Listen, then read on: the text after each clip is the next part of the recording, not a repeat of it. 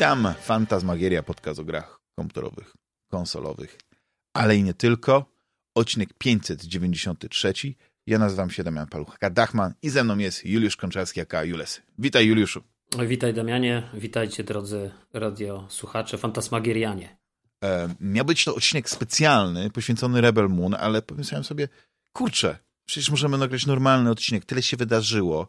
Był mhm. direct e, Xboxowy, było tyle wspaniałych gier pokazanych na tym direkcie, że zostawimy sobie Rebel Moon, pozwolisz, mhm. na koniec i nawet zrobimy go ze spoilerami, więc po prostu Dobra. poszatkujemy tą fabułę, powiemy wszystko dokładnie, co nam leży na sercu, jeśli chodzi o ten film. Ale tak e, to zapytam cię od razu z grubej rury, czy obejrzałeś ten direct? Czy zachwycił cię? I czy po prostu już twój portfel został rozwarty i pieniądze z niego wyfrunęły na Znaczy wiesz, pieniądze z niego wyfrunęły i tak, no bo jakby do września, jak ostatnio patrzyłem, mam Game Passa wykupionego, więc... No to parę złotych poszło, tak? Tak, parę złotych. Znaczy, Przyznaj się, ja, ja to kupiłem, słuchaj, nie, ja to kupiłem jak jeszcze był, były ostatnie te dni tego taniego Game Passa, no, kiedy, nie wiem, szczerze powiedziawszy, ile teraz, wiesz, ten Game Pass, y, za ile można go kupić, Dlatego, mhm. że y, no jak, jak kupiłem do września, to siłą rzeczy już jakby tego nie śledzę, nie? To teraz kupiłem Ubisoft, wiesz, Plus, który notabene... Tak, ale ściągnął... wiesz... No. Mhm. Nie, nie, bo chciałem ci, po... przerwałem ci wiesz, sobą, mamy tak doskonałe połączenie, że po prostu od razu się mhm. słyszymy, ale chciałem tylko powiedzieć a propos tego Ubisoft Plus, że nikt w Polsce nie mówił o Ubisoft Plus przed tobą. I nagle, kiedy my żeśmy podjęli ten temat tej subskrypcji, mhm. okazuje się, że chyba, że ten Ubisoft Plus zaczął dopiero teraz jakby kiełkować. Zaczęły pojawiać się ciekawe gry, e, no jak ten Prince of Persia, The Lost Crown, czy nie wiem, Assassin's Creed Mirage, czyli gry takie, które nie są długie, więc teoretycznie opłaca się mieć taką subskrypcję, bo kilka tych gier w trakcie tej subskrypcji jesteś w stanie przejść. I nagle po prostu co jakiś podcast słucham, to ludziom mówią o tej subskrypcji. Przypadek? Nie sądzę. Nie sądzę, no natomiast wiesz... Ale ty jesteś takim największym chyba fanem tego, tego systemu e, płacenia za gry, bo byłeś pierwszy w Polsce, który e, opłacał EA Play, Naprawdę. No. O, jeszcze chyba się wtedy Origin nazywał. No myślę, że tak. Myślę, że myślę, że byłem stary for pocztą. Tak, ale to my często poruszamy tutaj kwestię tego, że ty jesteś ambasadorem wielu rzeczy. Ty jesteś trendsetterem. Oczywiście później ci się zmieniają ja te... Jestem, jestem po prostu w awangardzie. Tak, jesteś awangardą y, trendsetterów. Masz te takie właśnie zmienne te, ale to jest tak, że płynnie po prostu przejdziesz na niego, jak, y, że po prostu łapiesz się nowego trendu. No, no, nie no jesteś może, no. tak, że nie jesteś fanboyem jednego, jednego zjawiska, po prostu lubisz mm, jakby trendsetować ogólnie. I mhm. no, prawda jest taka, że, że jesteś teraz obecnie ambasadorem Ubisoft y, Plus Connect, czy jak to się nazywa. Yy, choć, choć, dobrze. choć trzeba jasno powiedzieć, że yy, to się zadziało jakoś tak tydzień, tydzień temu. To znaczy w momencie, jak się pojawił ten Lost, ten Prince of Persia pojawił się w, w, w, ty, w tym takim wczesnym dostępie, no bo ta wersja delu, generalnie jak kupujesz Ubisoft Plus, no to jakby wszystkie te gry, które wychodzą od Ubisoftu masz w wersji deluxe, deluxe, nie? Czyli jakby ze wszystkimi możliwymi dodatkami na start plus y, dostajesz do nich dostęp wcześniej. Wczesny dostęp. Dostajesz wczesny dostęp, tak jakbyś kupił wersję pudełkową po prostu, przepraszam, nie pudełkową, tylko tą cyfrową w, w tym w, w przedsprzedaży, tak, w tej, w tej takiej wczesnej, wersję deluxe chyba, tak mi się wydaje, tak, tak to należy powiedzieć, bo, bo to chyba Tak, no to dużo droższą, deluxe. taką, która tak. kosztuje no, tak, 30-40% czasami więcej. Tak, bo, bo, bo mhm. wydaje mi się, że w ogóle ten Prince of Persia jest w okolicach 200 zł, ta, ta wersja pudełkowa, czy taka powiedzmy standardowa, a, a wersja jakby ta super deluxe, no to chyba 350, coś takiego, czyli powiedzmy tyle, co mhm. standardowa gra od Sony. Yy, tak. Natomiast tutaj, tutaj tak to wygląda. Y, natomiast nie wiem, czy wiesz, ten Ubisoft Plus się właśnie zmienił, bo y, on się zamienił, y, jakby zmienił się, zmienił się sposób jakby sprzedaży tej usługi. Przede wszystkim ten najwyższy pakiet, który dotychczas kosztował 69 zł, kosztuje teraz bodaj 74,90, coś takiego, o, o 5 zł generalnie go podwyższyli. E, I to jest pakiet, który ci daje dostęp do wszystkiego, możesz grać na Xboxie i, i to w ogóle to jest zabawne na Xboxie i na PC. I to jest zabawne, słuchaj, bo akurat mi ściągnęło z karty dzień przed tą podwyżką yy, na kolejny miesiąc. Więc ja jeszcze zapłaciłem za kolejny miesiąc yy, wedle starego cennika. Natomiast jest drugi, został wprowadzony pakiet, tak zwany Classic, I teraz on kosztuje bodaj 39 zł. I tam są dostępne klasyczne wersje tych, tych gier, czyli, czyli powiedzmy może nie klasyczne wersje tych gier, tylko bardziej te starsze wersje Ubisoftu, czyli jakieś tam powiedzmy, nie wiem, stare Assassiny, stare Far Cry'e i tak dalej, i tak dalej. I to jest, wydaje mi się, to jest, tam jest generalnie ta sama biblioteka, którą masz e, w ramach abonamentu, stary, tych abonamentów to już jest jakieś szaleństwo, w ramach abonamentu PlayStation Plus, w którym właśnie masz Ubisoft e, Plus Classic. O, tak to wygląda. Na mhm. PlayStation, nie? Czyli jakby na PlayStation masz e, w tym standardowym pakiecie mm, w PlayStation Plus bodajże Extra, czyli tym takim pierwszym, dostajesz Ubisoft Classic, w którym, w ramach którego dostajesz bodajże tam Valhalla, dostajesz tam e, jeszcze te starsze wszystkie Assassiny plus stare Far Cry'e. E, a z kolei na, e, w przypadku Microsoftu za Ubisoft Classic musisz zapłacić dodatkowo 39 zł albo 60, 70 tam teraz te 4,90 czy tam 75 zł w okolicach za, mm, za ten pakiet taki pełny, nie? Ze, jakby ze wszystkim.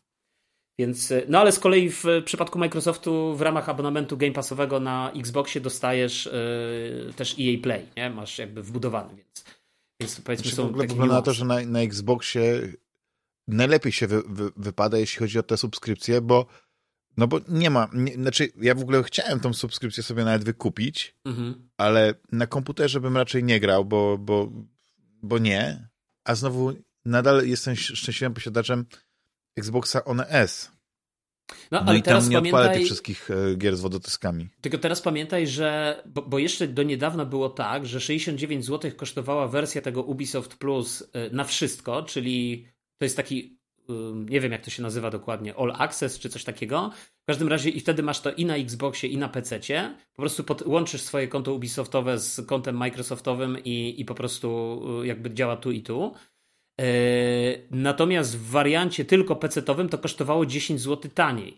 A teraz już nie ma wariantu stricte PC-owego, tylko teraz jest albo ten jeden duży wariant, gdzie masz po prostu dostęp do wszystkiego, i kosztuje to 70 tam powiedzmy 5 zł, i wariant Classic, który też dotyczy, właśnie kurczę, nie pamiętam, czy dotyczy wszystkiego. Chyba też dotyczy wszystkiego, ale, ale z kolei zawiera mniejszy katalog gier, tak? Nie zawiera tych gier na, na premierę, mhm. tych, tych premierowych e, pełnych wydań. No wiesz, no każdy z tych pakietów jest troszeczkę inny, wiesz, troszeczkę inny jest Game Pass, troszeczkę inny jest PlayStation Plus, chociaż akurat te dwie usługi są stosunkowo do siebie podobne, w, jakby w, w swojej strukturze, w swoim jakby takim e, podstawowym yy, zakresie.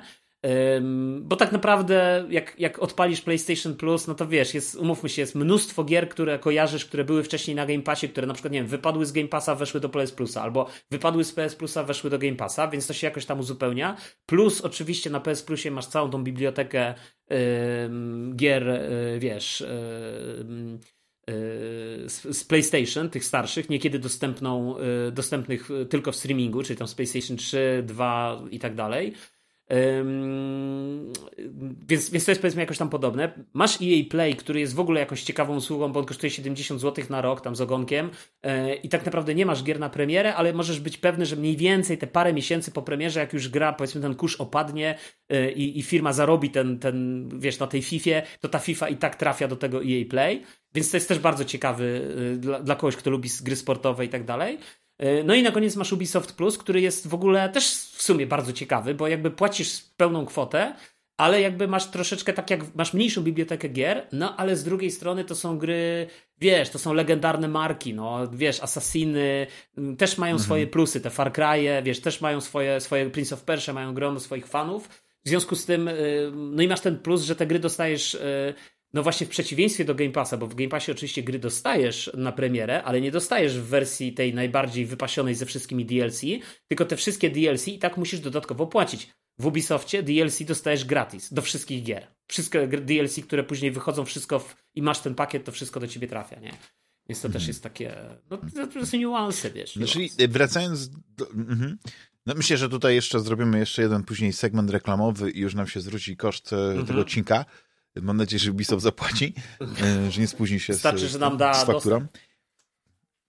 Tak, tak. No to by było miłe, widzisz, abyśmy, ale to by było, to, to byłoby prawdziwe ambasadorstwo. Ja bym wtedy mówił same dobre rzeczy o, o usłudze, ale o grach już oczywiście szczere opinie tylko. Tylko tak. Ale y, wracając do tego Xbox Directa, no bo mm, ja nie wiem, czy to ma być coś, co będzie się pojawiało mm, cyklicznie w ciągu roku, y, przynajmniej, nie wiem, co kwartał, czy, czy to po prostu było tak z nienacka, nagle powiedzieli, że robimy e, Xbox Direct e, na 2024, no bo wszystkie te gry, które zostały zaprezentowane, a było ich chyba 4 albo 5, Nie, to są 6. gry, które... W, a widzisz, no bo ja tak, znaczy, no to zaraz będziemy e, Zaraz odliczać. Tak, dokładnie. No bo to są gry, które przynajmniej będą na Xboxa, też na PC-ta i chyba w jakimś tam przypadku to wydaje mi się, że, że na przykład Vision of Mana to mnie bardzo ciekawi, czy ta gra nie, nie będzie multiplatformą. Czy ona się nie no, pojawi. Będzie multiplatformą. Nie tylko Vision, na jak już dotknąłeś, słuchaj, jak już dotknąłeś tematu Vision of Mana, no to ja powiem ci szczerze, ostatnio na fali moich powrotów do Octopath Travelera Yy, tak sobie pomyślałem, a Mhm. zobaczmy, co tam u mojej ulubionej firmy Square Enix, co oni planują w najbliższym czasie wydać. Może jakieś, e, wiesz, e, ukryte e, perełki gdzieś tam się szykują, o których nikt nic nie mówi, nie? E, Przy okazji znalazłem sobie taką grę Star Ocean e, Second, coś tam, coś tam, która wyszła w, nie wiem, w zeszłym roku, która jest znowu gdzieś tam e, jakimś nawiązaniem do tego HD 2D, tylko teraz e, ta kamera jest bardziej się tam porusza za tą postacią, bardziej w taki trójwymiarowy sposób. No, ale mniejsza o to, do tego jeszcze kiedyś wrócimy, bo zabierzam sobie tą grę kiedyś tam kupić. No i właśnie trafiłem przez przypadek na to Visions of Mana. Tylko pamiętam, że zwróciłem uwagę, że ta gra wychodzi na PlayStation 5, PlayStation 4, Xboxa, Series X, S i jeszcze Xboxa One i oczywiście PC i jeszcze pewnie. na Steama. I tak naprawdę... A Switcha nie? Chyba na Switcha nie, bo ona wydaje mi się, że ma y, zbyt ładną grafikę, y, że tak powiem. Tak. Ale, ale szczerze nie chcę, nie chcę skłamać, bo może, bo może i wychodzi na Switcha w wersji bez tekstur, nie? Nie wiem, ciężko powiedzieć. W wersji ale- Pokémon. Tak, w wersji Pokémon, no. Ale, ale, ale słuchaj, w każdym razie ja i, i ta gra mi wpadła w oko. Tak sobie myślałem, o fajnie, takie kolorowe, fajne. Akurat ja lubię naprawdę JRPG, stałem się wielkim fanem JRPGów od jakiegoś czasu. I wiesz, i stwierdziłem, że miło byłoby, byłoby w to zagrać. Mm, Ale to nie jest chyba taki klasyczny JRPG, bo wydaje mi się, że to jest bardziej action RPG z tego, co, y, co zaprezentowano. No wygląda prześlicznie, no jak film animowany. No, to, no, myślę, że dla fanów tej serii całej, bo to jest jakieś cała, cała nie wiem ile, ile gier z tych serii of Mana wy, y, wyszło, ale jak e, pewnie widziałeś ten zwiastun, tą prezentację, to był taki Mhm. moment, że oni pach, pach, pach, pach, pach, pach, Mhm. pach. I tych, I tych części, no ja nie wiem, czy nie było tyle samo, co na przykład, nie wiem, e, gier serii Final Fantasy.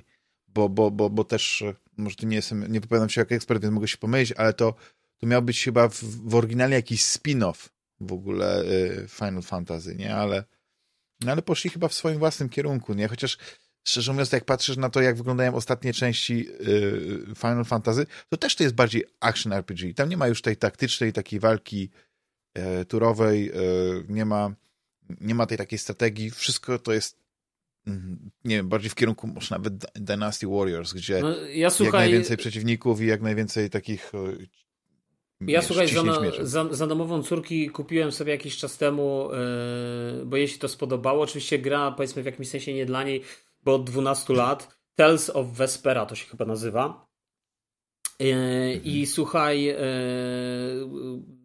no i oczywiście ona tam chwilę w to zagrała pod moim okiem, ale no jakby nie bardzo za, zatrybiło, bo to było na jakiejś tam promocji na, yy, na Switcha za 20 zł udało mi się to wyhaczyć.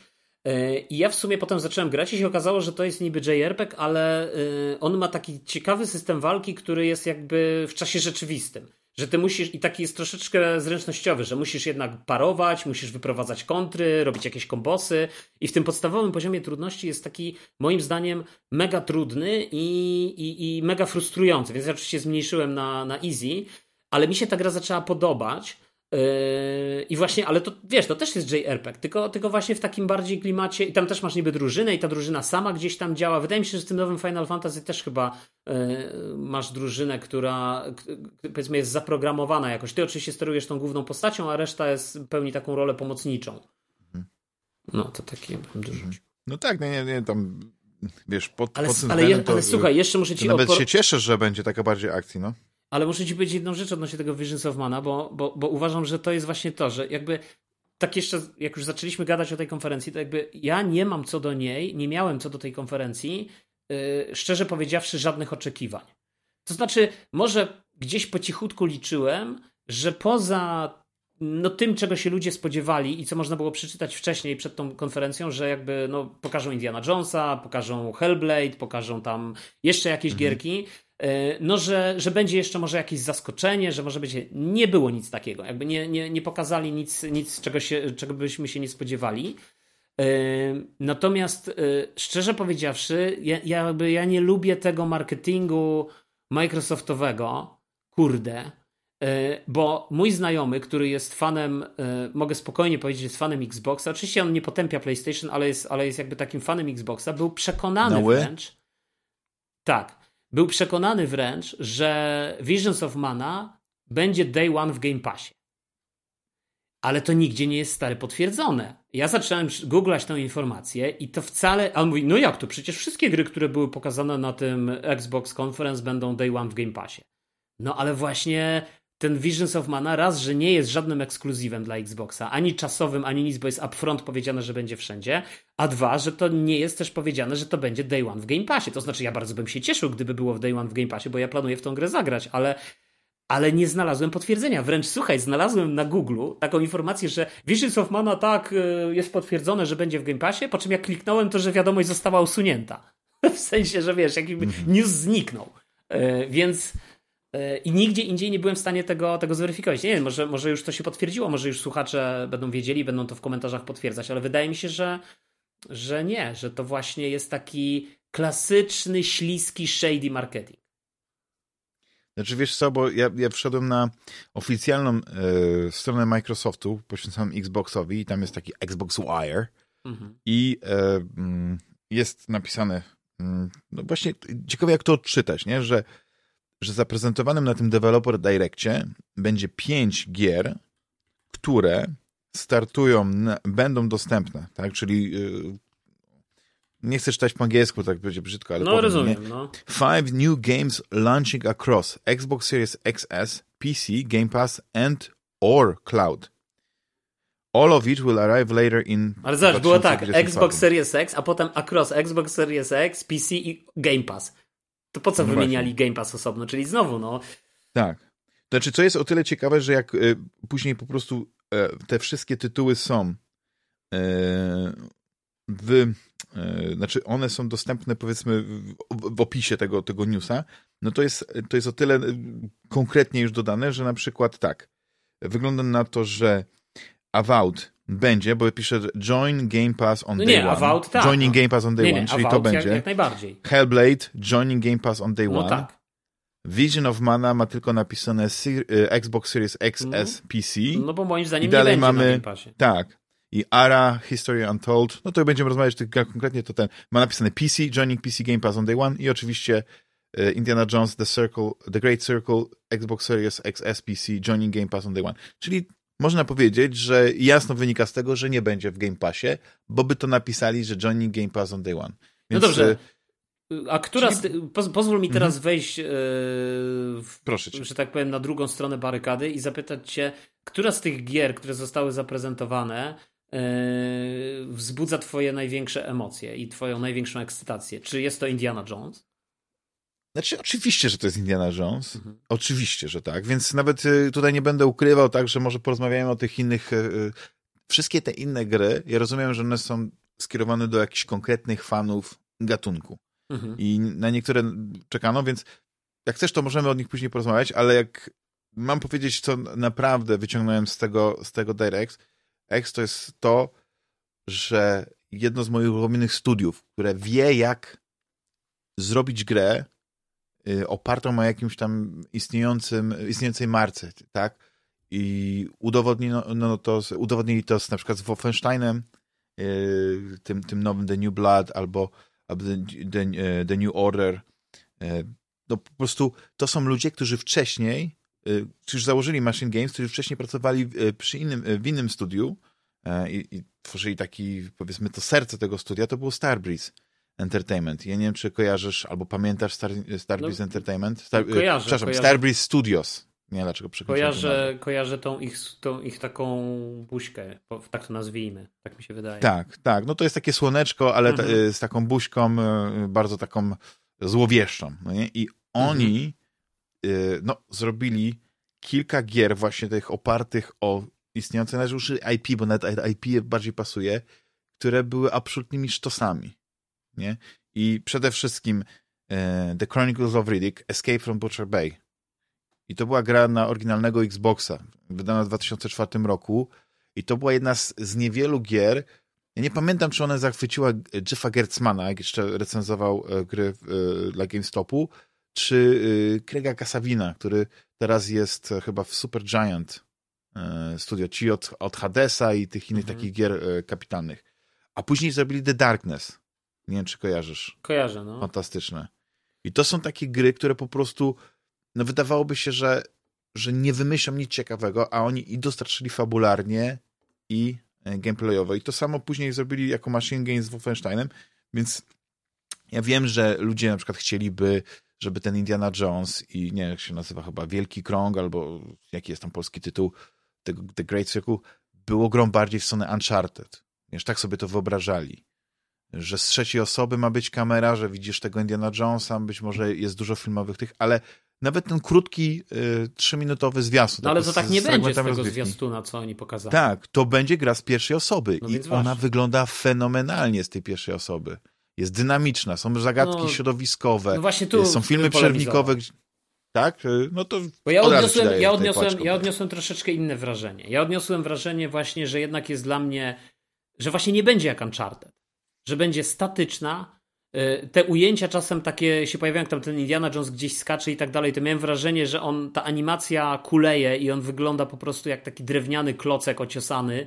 Y, y, no okej, okay, może to jest powiedzmy jakiś ten, a nie inny etap produkcji i, i może jeszcze to poprawią, ale przede wszystkim odniosłem wrażenie, że gameplay będzie przede wszystkim oparty na skradaniu i, i tam gdzieś też doszły mnie takie słuchy, jak, jak o tym rozmawiałem, że, że tak ma w istocie być, że ten gameplay ma bardziej polegać na jakimś sprycie i różnych drogach y, przejścia, powiedzmy, levelu przez różne, przez różne ścieżki. Ale to właśnie. Tak w kierunku ja... troszeczkę tego Chronicles of Riddick. No tak, ale ja właśnie słuchaj, yy, chyba bym powiedział, że jakby Indiana Jones to jest film, czy IP powiedzmy, które położyło moim zdaniem podwaliny, zresztą nie tylko moim podejrzewam zdaniem, ale wielu e, ekspertów, yy, położyło podwaliny pod yy, takie gry jak Uncharted, jak yy, wiesz, jak Tomb Raider. Tomb Raider. I słuchaj, i, i, i tak jak ja powiedzmy, jakby wiesz dobrze, no ja nie jestem jakby jakimś takim wielkim fanem Uncharted, tak? Jakby to, to nie jest jakby gra, za którą dałbym się pokroić, tak? Ale z drugiej strony jednak zawsze kojarzę, że w tym Uncharted ta epi... znaczy nie epickość, bo zaraz będą mnie tu krytykować, ale że, że wiesz, że ta akcja, że tu gdzieś na tym pociągu on się przewraca, tu się ręką łapie, wiesz tego, tu strzela z pistoletu, zabija dwóch gości, tu wskakuje, tu gdzieś przelatuje. Ten, ten, ten taki właśnie aspekt przygodowo-filmowy, właśnie taki wiesz, a do tego jeszcze dość zaskakująca zawsze w tej serii Uncharted dla mnie ta ilość strzelania, Y, to jakby ja bym oczekiwał, że jednak Indiana Jones no właśnie w tę stronę pójdzie. A mi, ja odebrałem niestety ten gameplay, mhm. który został przeka przekazany, y, pokazany, zwłaszcza ten gameplay z pierwszej osoby, no jako jednak taki dość spokojny, statyczny, wykalkulowany, wyrachowany, taki powiedziałbym mało Indiana Jonesowy. Aha, a to wiesz, a to bardzo ciekawe, wiesz, bo ja znowu no. wydawało mi się, że nawet mimo to, tak sobie myślę, że tam Todd Howard jest e, producentem wykonawczym, to mnie zastanawiało, a dlaczego on? Bo przecież nie... Nie, nie no stary, to, to właśnie miałem cię o to zapytać. Jak, jak się na to stary, czy nie załamałeś się stary? Bo, bo dla mnie niestety Todd Howard nie jest żadną gwarancją sukcesu. Ja rozumiem, że Todd Howard zrobił, wiesz, yy, miał swoje 5 minut w gamingu i zrobił yy, wspaniałego Elder Scrollsa i, i powiedzmy ten Skyrim to był jego jakieś tam szczytowe osiągnięcie, czy, czy Fallout, wszystko jedno, ten, ten mhm. nowy, mhm. któryś z tych nowych. Y, no ale już y, Starfield jest i, i tysiąc planet, no to będzie za nim chodziło przez najbliższych parę lat, nie? Więc, więc jakby wydaje mi się, że wiesz, że dla mnie Todd mhm. Howard raczej nie jest gwarantem. Ja ale też jest człowiekiem, który stoi za jedną z twoich ulubionych gier RPG. Bo no nadal tak. uważam, że, że Oblivion w twoim sercu jest, ma miejsce. Nie, no to dlatego powiedziałem Elder Scrolls, tak? Aha, ten sposób. Tak, w nie, ten sposób. Tak, tak. nie, no, ale taka, Oblivion tak, być... przecież Oblivion jest wspaniałą grą. Znaczy, wiesz, teraz no. pewnie nie, dał, nie dałoby się w niego grać już, ale chociaż ma wyjść jakaś chyba edycja, znowu jakiś ten Digital Deluxe, coś tam, coś tam. Mhm. Yy, no ale, ale tak, no ale Oblivion ja bardzo ciepło wspominam. To moja ulubiona gra z tych wszystkich. z tego, wiesz co, bo ja, ja no nie będziemy tutaj oczywiście recenzować, no to wszystko to są te pierwsze wrażenia, to jest ten zwiastun. Być może nie, nie najlepiej dobrali te fragmenty, Obym ale to też mylił. jest tak, że oni dosyć dynamicznie dobrali, bo jest taka, w pewnym momencie jest taka, taka składanka, że widać, że tam będzie dużo fabuły, tam będzie historia, że to Mhm. jest odwołanie mm, do, tu, tu wiesz, nie będzie Indiana Jones taki już, wiesz, pod koniec swojej kariery, to będzie ten Indiana Jones, którego my pamiętamy co najmniej, co najmniej z ostatniej krucjaty, a może nawet jeszcze wcześniej.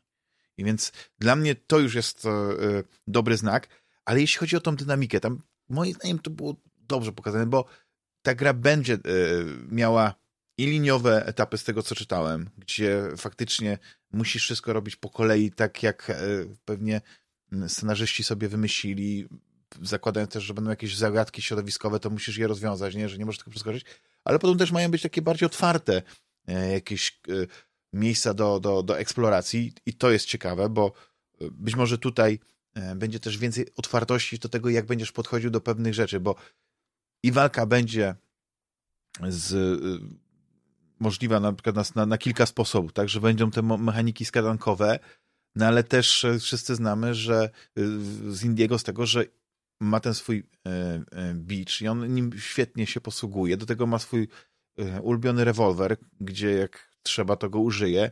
Więc wydaje mi się, że tutaj będzie jakaś dowolność. Więc pod względem rozgrywki, na przykład walki, to mi się wydaje, że tutaj nie będzie co e, narzekać. I mm, kwestia tej perspektywy. Ja nie wiem. Ja ufam po prostu Machine Games, że oni wiedzą, jak, jak em, poprowadzić historię.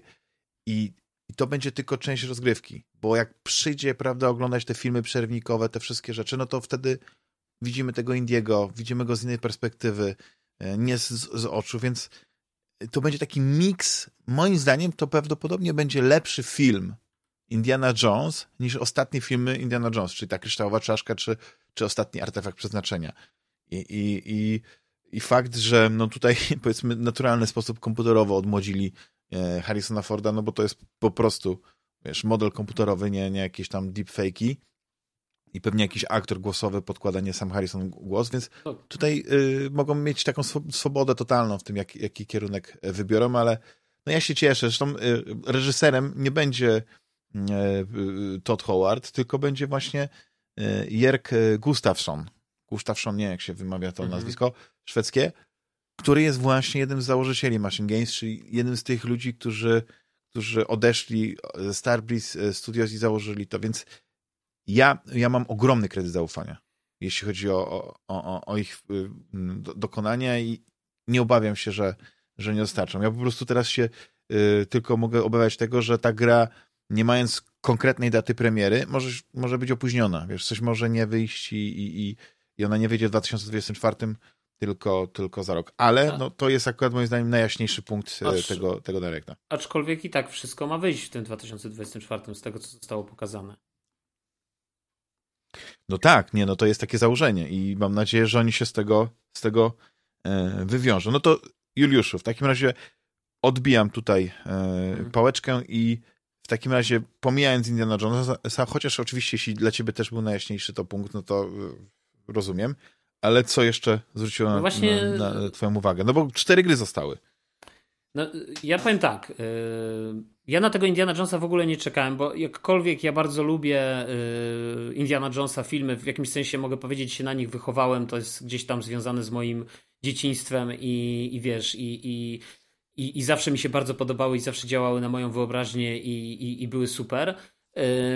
To szczerze powiedziawszy, jakoś chyba yy, nasyciłem się tymi point and clickami yy, LucasArtsa, wiesz, jeszcze, jeszcze w, w dawnych czasach, nie? Tych, tych na tym silniku yy, yy, na tym samym silniku, na którym chyba Monkey Island chodziło, czy, czy, czy Tak, gry, Scam Scam chyba nazywało, tak, no właśnie. Ym, I szczerze powiedziawszy, jakby nie mam specjalnie potrzeby, żeby wracać do Indiana Jonesa. Wręcz wydaje mi się, że przy takich tytułach jak e, Uncharted czy e, Tomb Raider, e, no to ten Indiana Jones będzie taki, no ma dość wysoko zawieszoną poprzeczkę. Bo ja nie pamiętam, wydaje mi się, że była Tak. jakaś gra Indiana Jones e, gdzieś, czy w końcówce lat 90., czy na początku lat 2000, No, e, Indiana trójwymiarowa. Jones, In- Infernal Machines chyba, nie, Tak. Infernal Machine. Tak, Tak, właśnie coś takiego, taka, coś takiego było Tomb trójwymiarowego Raiderowa. właśnie. Tak, coś takiego trójwymiarowego, co, co wiesz, co miało yy, właśnie ten widok z trzeciej osoby, ale szczerze powiedziawszy, wydaje mi się, że to nie była gra, która podbiła, wiesz, serca fanów, bo gdyby tak było, no to byśmy mieli co roku wydawaną kolejną wersję Indiana Jonesa, nie?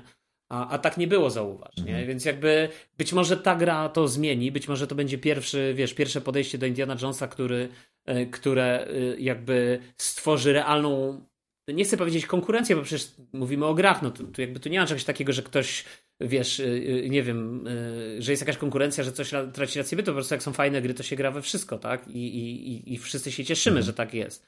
No ale z drugiej strony wydaje mi się, że to może jednak być kolejna taka... Ja, ja mam po prostu troszeczkę mniejsze oczekiwania co do, co do tego Indiana Jonesa i obym się mylił Oby, oby to nawet tak, lepiej że... w takim razie, bo jeśli wiesz, bo zagrasz, bo będzie w Game Passie, to moim zdaniem ustawiając sobie niżej poprzeczkę, to właśnie możesz, możesz się mile zaskoczyć i to jest No może będę wygrany. Też, y, Jedynym wygranym. Tak, dokładnie. tego, dokładnie. tego wszystkiego. No to zapytam cię w takim razie, no, hmm. y, jakie inne tego, bo y, przypomnę tylko tak, że y, oprócz Indiana Jones i wspomnianego Visions of Mana, zaprezentowano Avowed, czyli grę y, Obsidian's Entertainment, mm, RPG i z tego co, znaczy na początku y, mm, myślałem, że to że będą szli w stronę nie wiem, Baldur's Gate 3, bo teraz jest taka moda, nie? Mhm. ale jednak się okazuje, że będzie z, z, z perspektywy y, pierwszej osoby, ale poza tym to tak był taki vibe trochę tego, tego, tego, tego Baldur's Gate 3. No, nie, nie da się po prostu zignorować fenomenu, który, który się wydarzył na rynku komputerowego RPG w 2023 roku i jednak nie, nie zapożyczyć pewnych elementów. Niemniej ciężko mi powiedzieć, ile, ile tego jest, ale podkreślano po prostu, jak wiele, że tam była jakaś rozmowa z jakimś tam e, mhm. NPC-em, on, on, ci tam dawał zadanie i można było albo go skonfrontować, albo zrobić to, co cię prosił, albo coś tam tego, wiesz, i ta swoboda... Wszystko, co możesz ona... zrobić w 90% RPG-ów tak naprawdę. Tak, dokładnie, ale, ale y, Baldur's Gate 3 y, to jeszcze jakoś tak dodatkowo podkręcił, wiesz, mhm. to, to, to ja czułem taki lekki vibe tego, szczególnie, że że bardzo je 3 jeszcze jest dodatkowo taki pod wieloma względami lekki, jeśli chodzi o te postacie, że te postacie są takie kolorowe, że, że ork wcale nie musi być e, taki przygnębiający i tak jak go malują, nie? To może być coś innego, nie? Ja tutaj nie wiem, jakiej rasy była postać, z którą e, e, bo może się nie przysłuchiwałem, może to mi umknęło, ale, ale było widać, że jest taka taka bardzo ludzka, taka, taka, taka naturalna, taka bardziej zachowująca się współcześnie pod, pod tymi względami, więc y, y, to, to, że jakoś brakowało takiej stylizacji w tym wszystkim. No ale z drugiej strony to jest Obsidian Entertainment i oni zwykle dostarczali gry, które, które zostawiały jakiś ślad. Wiesz, jak się, że fabularnie to było naprawdę coś ciekawego, mimo że powiedzmy yy, wszyscy już mówili o tych ich błędach, jakichś glitchach, które się pojawiały. No więc tak właśnie, to znaczy dla mnie Obsidian w żaden sposób mi się dobrze nie kojarzy i w żaden sposób nie jest dla mnie gwarantem. To jest taki hit or miss, wiesz, to jest takie może będzie dobrze, może będzie źle. Z tego co widziałem, to mnie to na razie też niestety nie przekonuje. Wiesz, yy, to mi wygląda po prostu jak taka mm, inna wersja, yy, nie wiem, Skyrima czy Obliviona. Drewniane animacje, może ciutkę lepsze modele, y, bo nie wiem, y, lepiej to dopracowali. Walka wygląda mega znowu dla mnie, nie wiem, może to jest kwestia tej pierwszej osoby, ale dla mnie mega statycznie i topornie, tak, tak, jak, tak jak w Oblivionie czy w Skyrimie mhm. w sumie. Yy, więc, ale okej, okay, no wiesz, no to jest RPG, tak? No to może się okazać, że będzie frapująca, interesująca fabuła. Yy, dla mnie takie generyczne trochę RPG, y, które, które, któremu my dajemy troszeczkę większy kredyt zaufania z uwagi na Obsydian, ale tak szczerze, jak się skupisz na, wiesz, na chwilę zatrzymasz i pomyślisz tak yy, o tym Obsydianie, no to, no dobra, no daję im niby kredyt zaufania, ale z drugiej strony ile razy nie dowieźli, ile razy, wiesz, nas y, zawiedli y, tymi... tymi, no tak tymi szczerze mówiąc, ja nie wiem, czy tak zawiedli du dużo, znaczy mi się znaczy, wydaje, ja mam w pamięci tylko jedną ich grę cały czas. To jest y, Fallout New Vegas, która i tak była pełna bugów. Yy, ale była dobra. Nie, nie, nie. Mi się podobała. Znaczy nie, to, to jakbyśmy tak chcieli taką totalną grą, która po prostu, chociaż Widzisz, ja nie pamiętam jej przez bugi zupełnie, ale była taka gra, która na pewno ci się obiła o uszy. Alpha E, Protocol. To była gra... E, Tak, Alpha Protocol, dokładnie. I to była dokładnie gra przed, e, przed Ja ją przed kupiłem nawet Vegas, stary, ja ją mam wydana... na Steamie, słuchaj, ja ją mam na Steamie i po prostu Ja mam pudełko na przestałem PC, w nią grać, bo się nie dało w nią grać po prostu. Ona była tak irytująca momentami z uwagi na te bugi, więc ja, ja po prostu przestałem w nią grać. Ale może faktycznie, tylko że wiesz, też ta fabuła mnie jakoś nie- niespecjalnie tam wciągnęła, no. Ale, ale ona rzeczywiście, ona wiesz, ona się tam, wyróżniała. Tam wiesz co, tam było chyba ciekawe to, że, że y, było tak wiele też możliwości, nie, które miałeś. I to był taki trochę thriller, znaczy trochę thriller, to był thriller szpiegowski. Czyli wiesz, totalne odejście od, od fantazy, od, od, od tych, e, do tego, co wcześniej prezentowali, no bo, bo e, wcześniej zrobili Neverwinter Nights, nie? No ale jeszcze wcześniej, no Star Wars The Old, e, Knights of the Old Republic 2, The Sith Lords, nie? I mi się wydaje, że oni na tym tak wypłynęli, wypłynęli jako jakieś studio, które potrafi, potrafi robić niesamowite e, komputerowe RPG, nie? No może Neverwinter No tu- Nights się bym z tobą zgodził, bo Tak. akurat z tą grą też wiąże dużo y, miłych wspomnień związanych z graniem, y, aczkolwiek online, ale na takich customowych, wiesz, se- serwerach, gdzie wszystko było stworzone od podstaw przez moderów i, i, i, i się RPGowało i tak dalej, i to, i to było bardzo takie fajne doświadczenie w mojej młodości, więc, więc w sumie, no ale to w sumie bardziej, znaczy, no ale wiadomo, no oni stworzyli Neverwinter Nights, więc de facto ten, no ale to, to, to tak. To, Znaczy według, według e, tego to, to tak naprawdę BioWare. Oni są po prostu mistrzami od sequeli. BioWare stworzyło Neverwinter Nights, oni stworzyli ten sequel, więc to jest... Ale co, co jest też w dobre... No, e, ale wiesz, co jest dobre, że oni po prostu wtedy wydawali, no, tak co parę lat wydawali kolejną grę. I to były różne, bo to, wiesz, był taki moment, że po Falloutie New Vegas e, wydali Dungeon Siege 3, później był South Park, The Stick of Truth. Nawet ciekawa gra. I No dobrze, to teraz pozwól mi na moment, return, y, wykonać return Tak. z mojej strony, używając nomenklatury tenisowej. Mhm. Y, A w takim razie może będziesz się zagrywał w Senua's Saga Hellblade 2. No to dobrze, to ja tylko tak A, jeszcze chciałeś o tym Siphon Filter. To tylko nie, Dobra. chciałem powiedzieć, że, że po prostu ja się, ja się cieszę, że oni wrócili znowu do większych gier, bo był naprawdę taki moment, że to No Obsidian... nie no, ale przecież zrobili ostatnio Przed ten Outer Worlds. No właśnie, to, chcia... no, no, no, no to o, ty, o to chodzi, że wcześniej oni po prostu byli takim studiem, które musiało samo się utrzymywać, nie? takie mam wrażenie, bo yy, nie wiem, czy, czy kojarzysz Pillars of Eternity. To była gra, No tak. której, której yy, fundusze na, na, na, na rozpoczęcie projektu zebrano na Kickstarterze. I to był ten fin- fenomen Kickstartera. Te stare dzieje, kto jeszcze pamięta, bo teraz Kickstarter to bardziej gry planszowe, ale wtedy to też i gry komputerowe miały swoje, swoje początki tam i one dawały taki to był papierek lakmusowy tego, że, y, że ludzie tak, chcą klasyczne, takie izometryczne RPG. I, I wtedy też powstał właśnie y, Tyranny. Nie wiem, czy pamiętasz taką, Nie. taką e, takiego RPG. Później po, dru- druga część Pirates Eternity. I przyszedł ten taki wspaniały moment, że Microsoft postanowił wykupić Obsidian Entertainment i oni nagle dostali tego, wiesz, wiatru w żagle, że oni znowu mogli robić e, duże gry i nie jestem w stanie e, chyba powiedzieć, ale wydaje mi się, że oni nad The, the, e, the Outer Worlds pracowali już wcześniej, przed, powiedzmy, zostali, przed wykupieniem przez Microsoft, ale oni po prostu teraz, wiesz, znowu idą w duże RPG, bo ten Avowed, no, wydaje się, że będzie dużym RPG, więc, e, więc tutaj, tutaj chciałem zakończyć to. I teraz, odpowiadając na, na Senua, tak, jak Hell, Hellblade 2, tak, Senua's Saga, Hellblade 2. Ja nigdy nie skończyłem pierwszej części.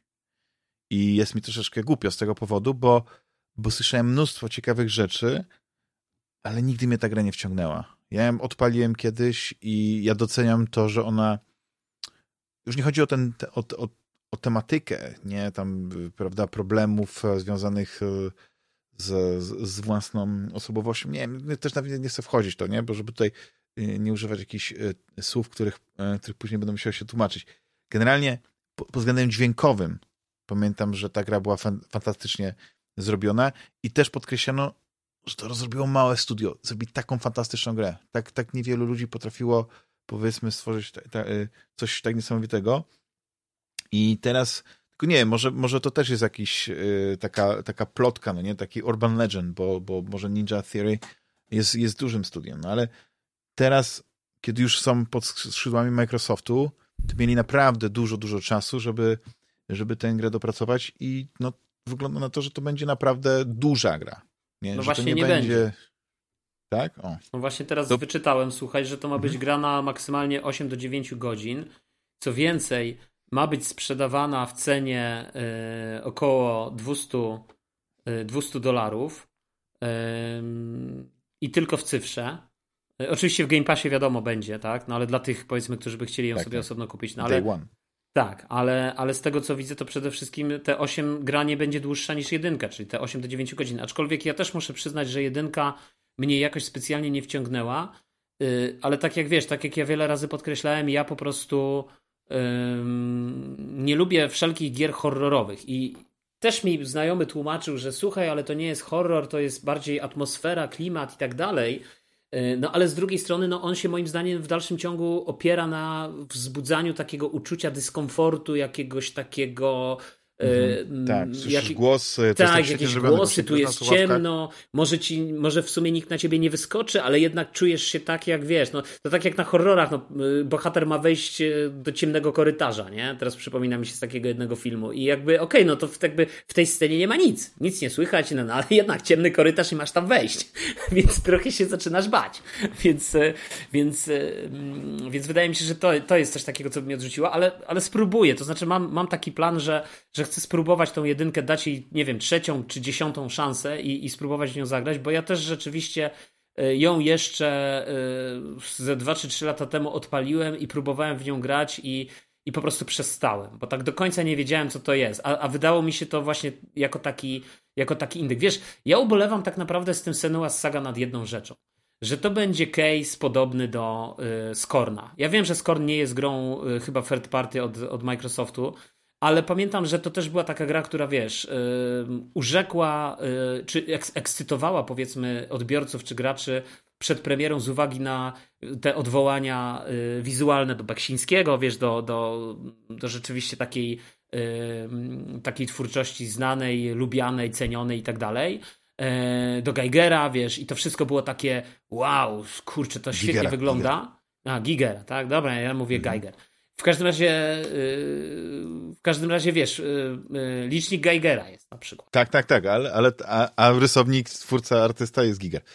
Bo to jest Szwajcar, zdaje się. Dobrze, no to, no to, no to Giger, to, to tutaj posypuję głowę popiołem, bo, bo musiało mi to gdzieś umknąć. W każdym razie, Mhm. wiesz, Ale wiesz co, z tym Scornem to jest ciekawy przypadek, wiesz dlaczego? Że to jest gra, która oczywiście, ona wygląda jak wygląda i wydaje mi się, że przez to, że ona kładła nacisk na tą oprawę, ona by się sprawdziła dodatkowo jako taki walking simulator z dreszczykiem. Ale niestety ona jest bardzo trudna. Tam są naprawdę trudne zagadki środowiskowe i ja się naprawdę odbiłem. Ja próbowałem. I niestety, mimo że miałem taką chęć wejścia w ten taki okropny, dziwny y, świat, bo, bo on fascynuje, to jednak y, po iluś tam godzinach doszedłem do wniosku, że, że no, nie, nie, nie, nie No tak, ale wiesz, rytmu. ale, ale mi chodziło bardziej o to, że, że wiesz, że to jest z jednej strony mamy tą, tą kwestię oprawy audiowizualnej, która jest bardzo taka charakterystyczna, ciekawa, y, jakby przykuwa od razu uwagę. Y, I mamy tam powiedzmy dołożoną grę, która, okej, ty mówisz, że się odbiłeś. y, Ja myślę, że mimo wszystko ten tytuł furory nie zrobił. Yy, I, Mhm. i, i jakby nie, nie przyciągnął rzeszy fanów do, nie wiem, do Game Passa z powodu Skorna. Po prostu większość ludzi odpaliła, No, dosyć zagrała. średnie też oceny, tak. No więc właśnie mówię, że, że większość ludzi po prostu odpaliła, zagrała, no okej, idziemy dalej, tak? Kolejna gra w Game Passie.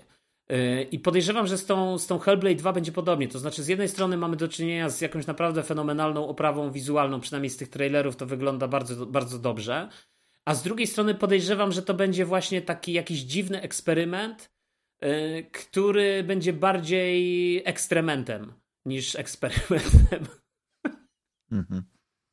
I wiesz, Ciekawe, i, i, ciekawe. I, I wiesz, i wydaje mi się, że to jest znowu taka trochę krew w piach, powiedzieć, wiesz, językiem Mhm. y, Adasia Miałczyńskiego, bo, bo po prostu zamiast zainwestować ten czas i pracę naprawdę w stworzenie jakiegoś, kurczę, nie wiem, Spidermana Xboxowego albo czegoś, czegoś naprawdę, wiesz, godnego po prostu milionów y, y, użytkowników, to, to Microsoft z uporem maniaka brnie po prostu w jakieś dziwne produkcje, które po prostu są skierowane do jakiegoś... Wiesz, wiesz znaczy, ja cały znaczy, czas ich bardzo podziwiam. Ja, ja cię rozumiem, ja cię rozumiem, bo gdyby, gdyby tam był faktycznie w, w, w tym, w, że gdyby Microsoft miał taką grę pokroju Spidermana 2 w tym swoim portfolio, to ja na przykład jestem wielkim fanem tego, żeby gry były absolutnie w każdym gatunku, jakiekolwiek. Zobacz, jak był ten moment, e, on trochę przycisk, bo chyba e, ostatnio żeśmy w ogóle tego nie siedzieli, że Anna Purna wydawała takie najciekawsze gry, mhm. dlatego że one wszystkie były e, pokręcone. No, no nie były. Znaczy wiesz, ale ja bym nie, nie były takie oczywiste. Końca, że pokręcone. Ja bym powiedział, ale znaczy, wiesz. nie były oczywiste, wiesz. No tak, ale wiesz, nie były oczywiste, ale, ale wiesz, ale jednak były niesamowicie dobre. Wiesz, to były małe gry, to były, y, ale to były bardzo ciekawe gry. To były gry, które broniły się moim zdaniem gameplayowo, które broniły się fabularnie, które, no wiesz, no kurczę, Immortality, nie, zaraz, Immortality to Anna Purna? Immortality nie, znaczy 12 Minutes, to pamiętasz, to była ta gra. No 12 Minutes, która... ale mi ta, mi ta gra zryła beret, stary, wiesz, więc, więc, więc, więc wydaje mi się, że y, że wiesz, że było naprawdę... Czy wiesz, Immortality jako, jako gra to jest moim zdaniem fenomen, dlatego że ona idzie zupełnie w, w takie rejony e, rozgrywki, które, które wymagają od, od wiesz, takiego zaangażowania od, od odbiorcy, że tam po prostu nie klikasz tylko, wiesz, jak w tych Choose Your Own Adventure, czy w tych interaktywnych filmach, że po prostu masz nie no, no tak, no wryte jest... przed sobą, nie? Czy przypadkiem, nie wiem, czy masz na przykład zrobić to, czy to, czy yy, yy, bohater tego filmu ma powiedzieć kocham cię albo nienawidzę cię. I mhm. tyle. To jest cała twoja interakcja. A tutaj ta interakcja jest na tak wielu poziomach, tak wielowarstwowa i tak niesamowicie po prostu pozwala też interpretować, albo ten, y, jak to ładnie ująłeś, Rich Beret, czy tam, mhm. wiesz, że tam absolutnie nie ma tej krwi w piach. Tam jest, jest taki fenomen, że ja oglądałem y, Immortality na kilku poziomach właśnie, że mnie najpierw zafascynowało to, te filmy, które są te oczywiste. I ja je składałem z tych, z tych gotowych scen, z tych, z tych odczytywań scenariusza, a później jeszcze się wchodziło w te dodatkowe warstwy, odkrywało się no to jest, wiesz, to jest, to, to jest, to, to, no ja, ja też, ja powiem ci szczerze, jak teraz nawet myślę o tym, kurczę, to naprawdę y, uważam, że sam Barlow y, stworzył y, niesamowite, y, niesamowite dzieło, naprawdę, to jest, to jest tak. niesamowita gra, to jest, to, jest, to jest gra, o której y, y, ja pamiętam, ja, ja po prostu się nie mogłem oderwać, ja, ja po prostu... No to jest petarda, mhm. stary. To, co tam się dzieje później, a jak potem tak. się właśnie odkrywasz, jakby to, to, przez przypadek tak naprawdę, znaczy ja przynajmniej, wiesz, to drugie dno w cudzysłowie, yy, też nie chcę, nie wiem, czy możemy spoilować, czy nie, ale w każdym razie, no, to, to wiesz, to po prostu... Nie, nie, nie będziemy spoilować. Nie, nie, nie spoilujmy, nawet, bo, jak dlatego, ktoś nie grał... chciałbym, żeby ktoś przypadkiem nawet tak. Tak, bo wydaje tak. mi się, że ta gra jest naprawdę, to jest, to jest, to jest jedno z tych yy, takich yy, niezależnych, znaczy niezależnych, no takich powiedzmy mniejszych budżetowo, pewnie mniejszych budżetowo, mimo wszystko doświadczeń, ale wiesz, ale cała strona wizualna, cała ta Doświadczeń formatywnych. Y, to, to doświadczenie, wiesz, y, tych filmów, bo tam przecież tak naprawdę też idziemy przez kilka y, de facto okresów w kinematografii, nie? które, które są też głęboko tak. gdzieś tam odwołują się do estetyki kina z danego okresu, z danego czasu, z danego, wiesz, jakby naprawdę to... to I to jest tak pieczołowicie w detalu oddane, że, że faktycznie masz wrażenie, że, że to mogłoby być tak, że, że nawet ten, ten, ten obraz z kamery, wiesz, to jak, jak to, to, to zdjęcie, nie jak to powiedzieć, to, mhm. to jak e, film na, na tej taśmie, no nie, szczególnie w, tych, w, tej, w, tym, w tej części, kiedy kręcono ten, e, ten film w latach 70., nie?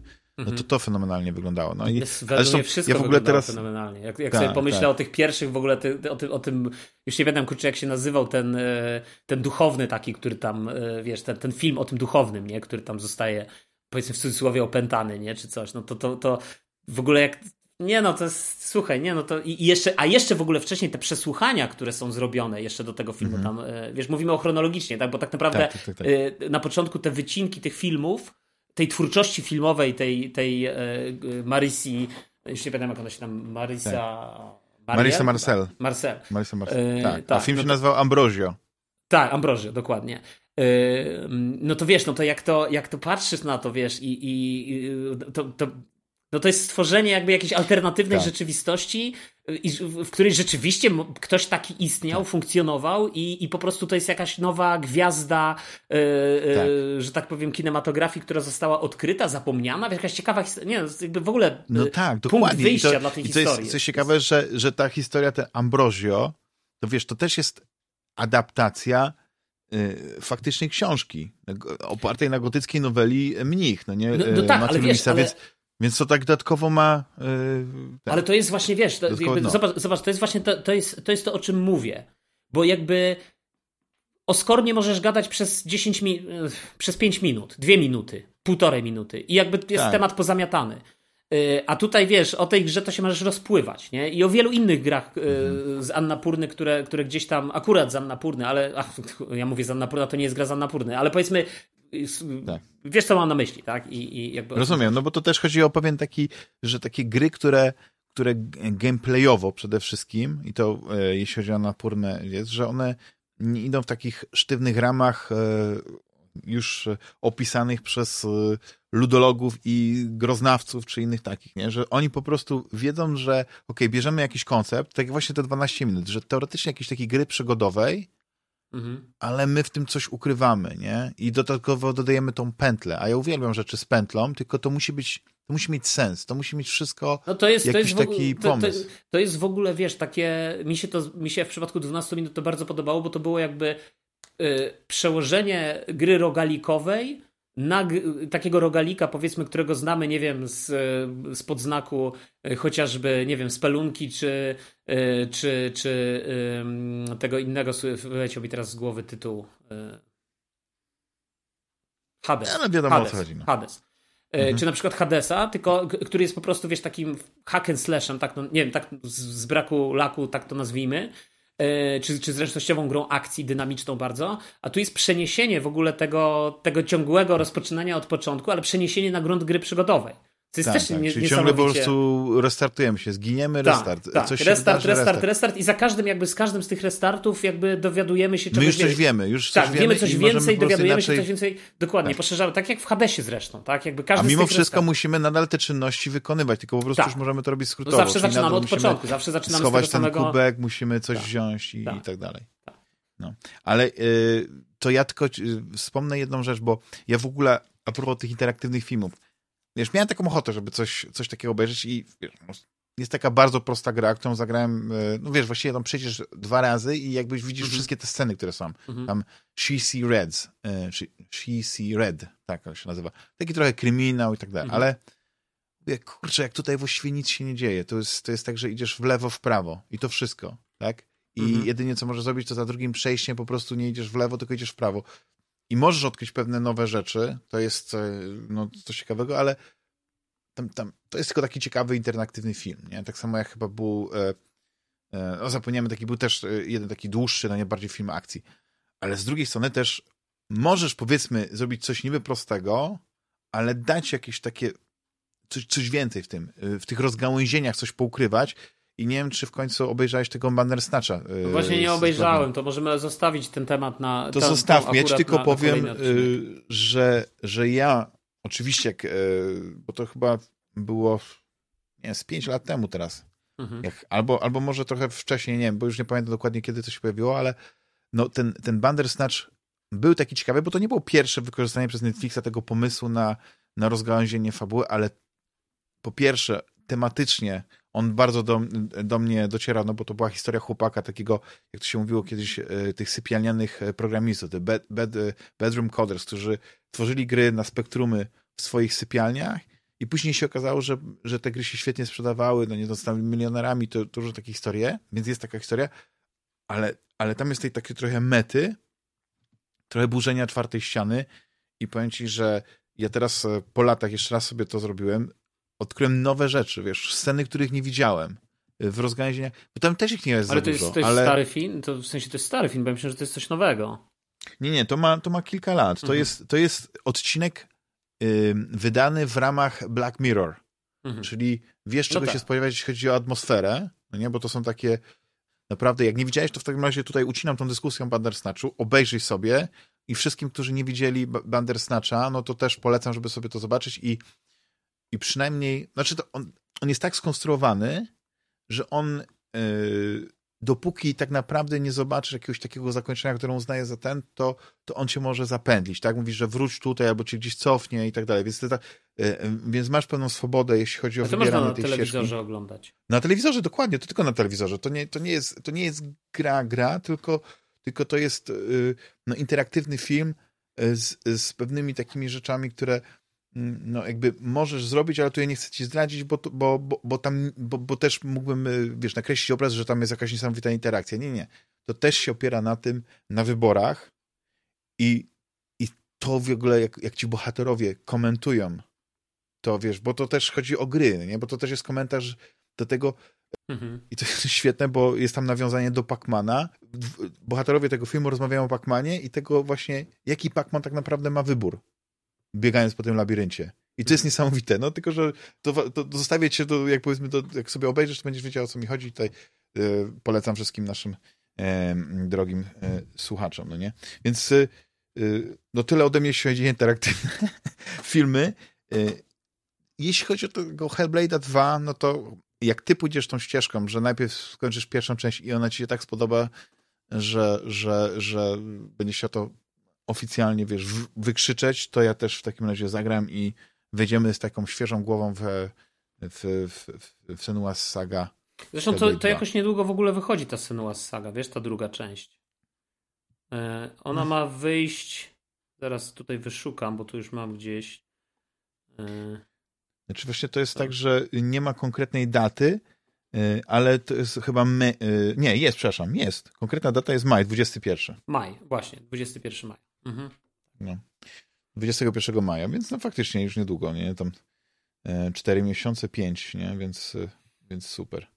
Y, no i ostatni tytuł, który, o którym nic ci nie powiem, bo Akademia mnie zainteresował, ale wygląda, że to będzie jakaś taka ciekawa gra nie wiem, czy strategiczna, czy jakiś taki... No mnie zaciekawiła ta Ara, powiem ci szczerze. Ja się zastanawiam tylko, czy to będzie...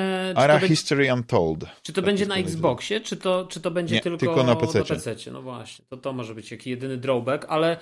Ale na pewno na rogu pójdzie, wiesz? no myślę, że tak, bo to wiesz, tylko to, to, kolejna cywilizacja, tylko ja takie odniosłem troszeczkę wrażenie, że to będzie i do końca w sumie nie wiem, wiesz, może za, powinienem jeszcze raz obejrzeć te materiały odnośnie tej Ary, yy, bo ja generalnie lubię gry, wiesz, yy, cywilizacja szóstka czy, czy piątka, te gry jakby z jednej strony oczywiście one romansują z e, taką alternatywną historią, którą znamy, e, przeniesioną gdzieś w tą formułę Sida Meyera, wiesz, tej cywilizacji powiedzmy wieki temu i to mhm. gdzieś tam nas elektryzowało, pamiętam, od początku.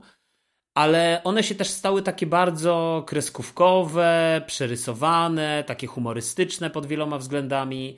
E, jak, aczkolwiek pewnie znowu w tej warstwie takiej ekonomiczno-strategicznej w dalszym ciągu są solidnymi, solidnymi grami.